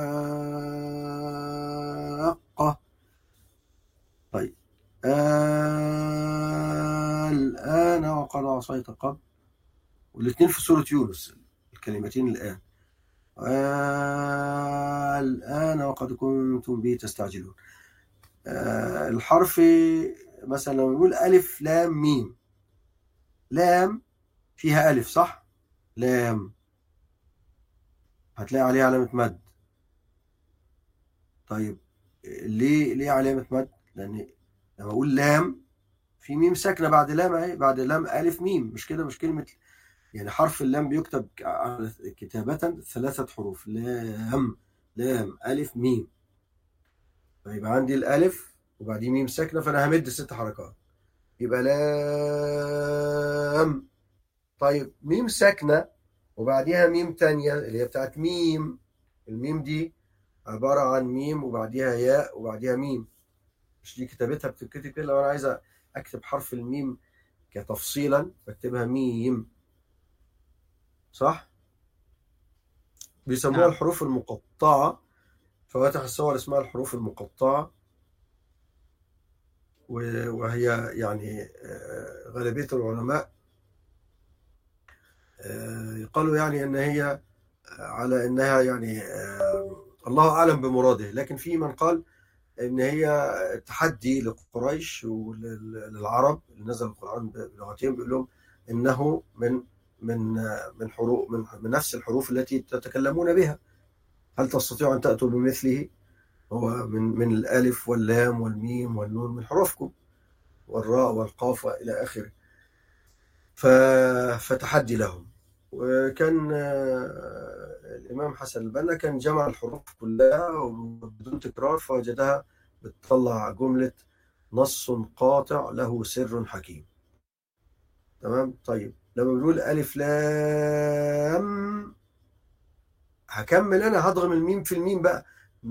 ألف لام ميم. طبعا أنا غنيت عشان الميم مع الميم إدغام مثلين صغير فيبقى إيه؟ بغنى طبعا الميم. فهنا اللام في ألف وبعديه ميم ساكنة فمديناه ست حركات وهو في حرف فهو حرفي. وبعدين الميم الساكنة دي أدغمت في الميم اللي بعديها فيبقى إذا حرفي مثقل. طيب ميم. الميم الأخيرة دي اللي بسببها مديت الياء. في ياء وبعديها ميم أهو فأنا مديت. هل الميم الأخيرة دي أضغمت في حاجة؟ ما أضغمتش في حاجة يبقى إذا حرفي مخفف. يبقى ألف لام ميم فيها في الأول حرفي مثقل وبعدين حرف مخفف. في طبعا آه، يعني هنا ألف لام ميم ما بمدش الألف أنا بمد في اللام وبمد في الميم. ال- آه، برضو طه ما بمدش. خلاص؟ فمش كل الفواتح الصور بيبقى مد. لما الاقي علامة المد امد فقط. تمام؟ آه، طيب آه، هم بيقول لك يعني نقص عسلكم. دي الحروف اللي هي المد. والتانية التي لا تمد حي طهر آه، طبعا لما باجي مثلا أقول ألف لام را ما بقولش ما بقولش راء ما بنطقش الهمزة. را ما بقولش حاء بقول حاميم. آه، كده. آه، طه ما بقولش طاء هاء. طه ده بالنسبة للمد ال- اللي لازم اتكلمنا عليه. هيجي بعد كده المد ال- المد البدل قلنا انه انه هيجي ال- شوف انت هتبدأ بإيه عشان أ- يعني أبقى معاك. يعني آه، هتجيب أنا على إيه؟ دلوقتي بعد المد اللازم إيه؟ بعد المد اللازم كان عرض للسكون ماشي. أمثلة المد يبقى اللازم بعديها قال المد العارض المد مد العارض للسكون آه مد البدل قلنا وما تقدم فيه الهمزة على حرف المد. يعني إحنا كنا دايما نقول إيه؟ السماء يبقى جه الألف وبعديها الهمزة. لا هنا بقى إن جت الحرف المد الهمزة الأول وبعديها حرف المد. زي آمنوا إيمانا أوتوا. يعني لا الهمزة هي اللي جاية الأول حرف قبل حرف المد. فده في حفص بيمد حركتين بس زي المد الطبيعي. تمام؟ آه، مد اللين مد اللين هو إن الواو أو الياء الساكنتان يأتي قبلهما فتح بالحرف اللي قبلهم مفتوح ده عندنا في سورة قريش يعني موجودة. آه، هنلاقيها كلها فيها موضوع المد اللين ده. هو بيسمى لين يعني لسهوله النطق بيه يعني. وده برضو بيبقى حركتين عادي إلا لو مثلا جه مع العرض للسكون فأنا إيه آه، همده كمد عرض للسكون. طيب المد العارض للسكون هو قلنا إنه يقع بعد حرف المد أو اللين سكون عارض في حالة الوقف يعني بسبب الوقف يعني أنا بقرأ وبعدين جيت وقفت عند يؤمنون. فلو أنا بمد العارض للسكون اتنين خلاص يؤمنون. بمد أربعة يبقى يؤمنون. بمد ستة يبقى يؤمنون.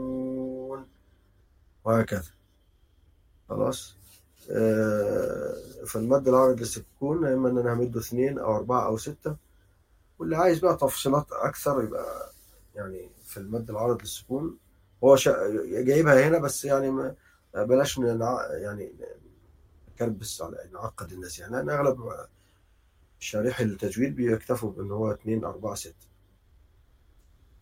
في بقى حاجة اسمها مع الإشمام ومع الروم ومع ده موضوع ثلاثة اللي هو يعني هو هتلاقيها كاتبها هنا. إن كان منصوبا كذا و... يعني مش عارف ما أعتقدش إن أنتوا محتاجينها لو محتاجينها نقولها.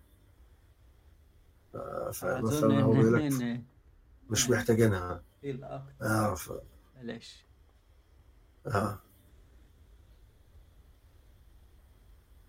طيب بعد كده آه هيتكلم بقى على احكام الوقف والابتداء.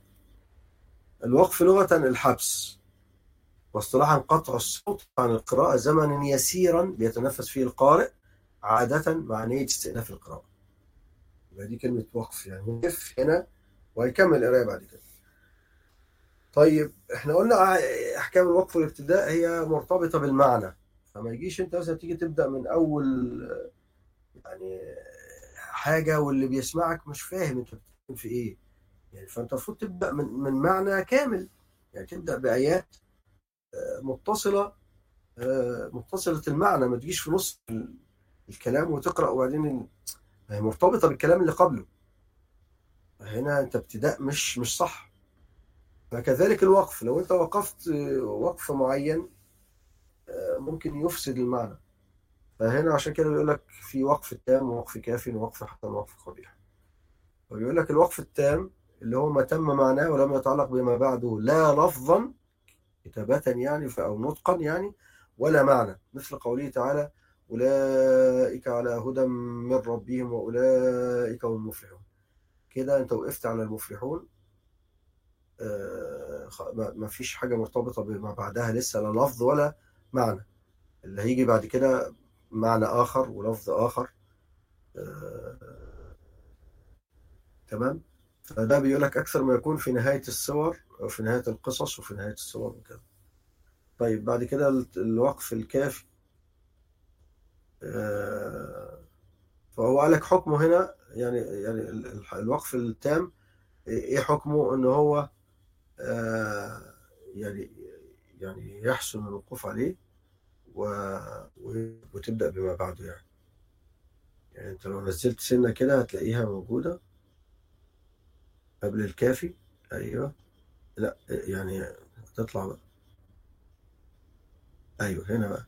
فبيقول يبقى الوقف ال ال ال ال اللي هو التام ده أكثر ما يكون ذلك في نهاية القصص وخواتيم السور وحكم حسن الوقف عليه والابتداء بما بعد. أقف عليه حسن كده تمام وأبتدي بما بعد. الوقف الكافي هو ما تم من جهة اللفظ وتعلق بما بعده من جهة المعنى. مثل قوله تعالى آه سواء عليهم أنذرتهم أم لم تنذرهم لا يؤمنون. وبعدين في في المعنى لسه ختم الله على قلوبهم لسه في المعنى كامل. لكن في اللفظ خلاص. سواء عليهم أن لم تنذرهم أنذرتهم أن لم تنذرهم لا يؤمنون. الجملة انتهت كجملة. وحكمه برضه حسن الوقف عليه والابتداء بما بعد. يبقى ده التام والحاسب والكافي. الاثنين إيه حسن الوقف عليه الوقف الحسن هو ما تم في ذاته وتعلق بما بعده لفظا ومعنى مثل قولي الحمد لله. وحكمه جواز الوقف عليه. بس أنت لسه في الحمد لله رب العالمين متعلقة بالمعنى ومتعلقة بالإيه؟ باللفظ. فبيقول فيجوز إنك تقف عليه. وبعدين الأحسن إنك أنت لو وقفت توصله بما بعده. إلا إذا كان رأس آية فإنه يسن الوقف عليها. السنة زي ما قلنا الوقوف على رأس الآيات. نخش بقى على الوقف القبيح.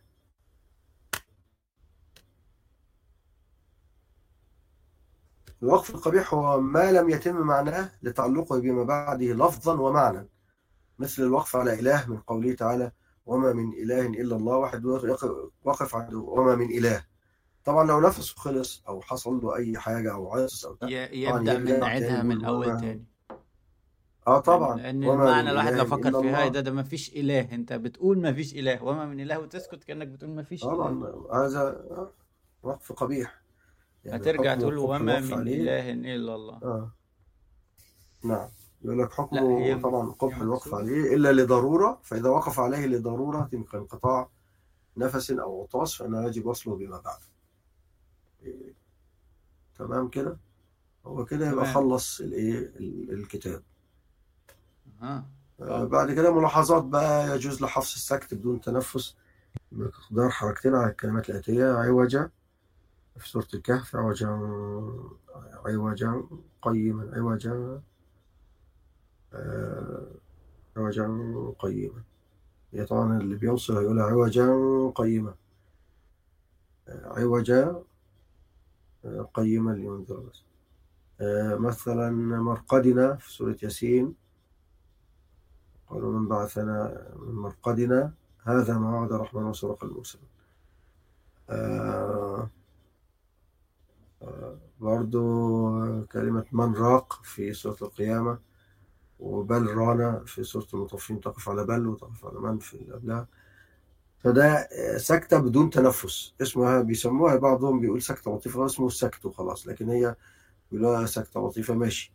تسكت بدون ما تتنفس وثم تستأنف القراءة بدون ما تاخد نفس جديد. تمام؟ بعد كده تاني حاجة بتسهل الهمزة الثانية بينها وبين الألف من قوله تعالى أعجمي وعربي. يعني بقولها أعجمي وعربي ولا بقولها في البعض بيخطئ ويقولها أعجمي وعربي. لا هي آه آه الهمزة الثانية مسهلة. أعجمي وعربي. ثالث حاجة بتمال فتحة الراء ناحية الكسرة من كلمة مجريها بسورة هود.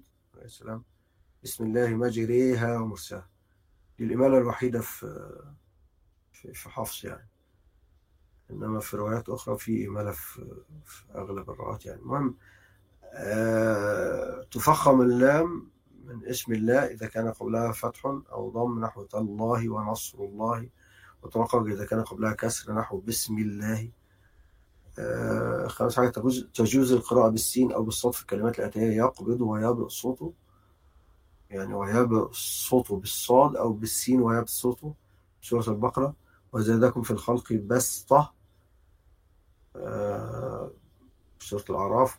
البسطة أو بسطة أم هم المسيطرون أو المسيطرون بالسين هي الصاد نفس المعنى يعني ولا إيه؟ مش فاهم. يعني إحنا مثلا عارف يعني أنا فاهم المسيطرون عادة بالسين وهي سيطرة.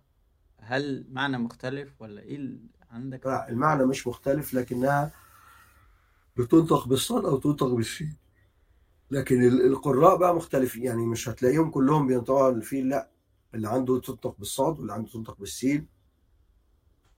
خلاص ولست عليهم بمسيطر برضو.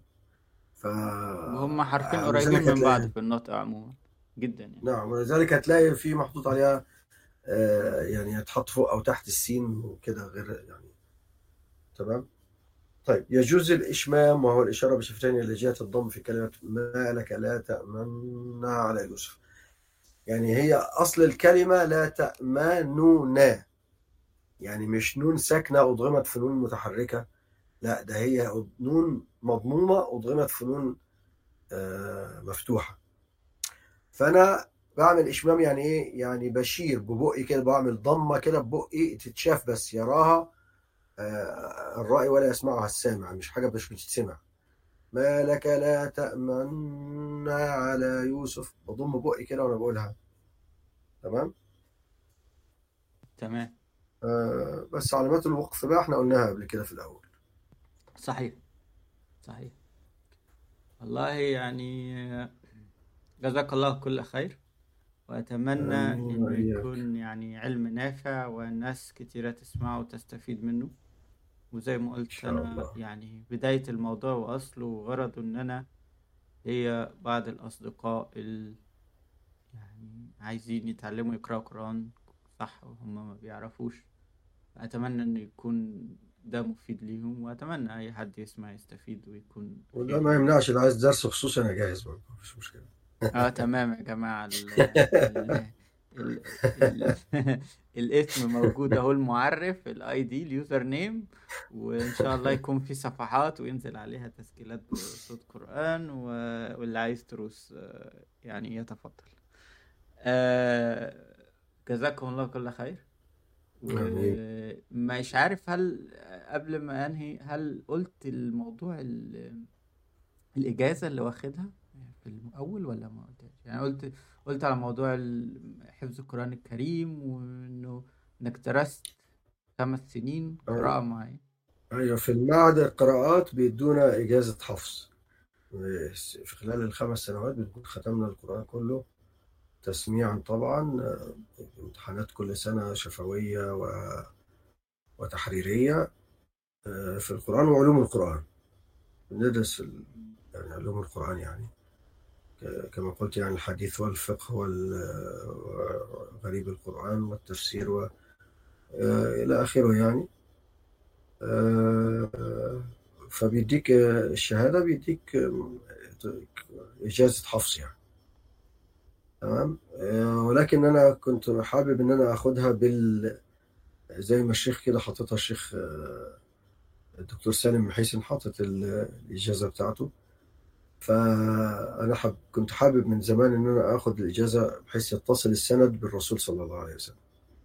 عن فلان عن فلان عن فلان إلى آخره. فأخذت الحمد لله رب العالمين آه، سمعت القرآن كاملا ب- برواية آه، يعني حفص وشعبة.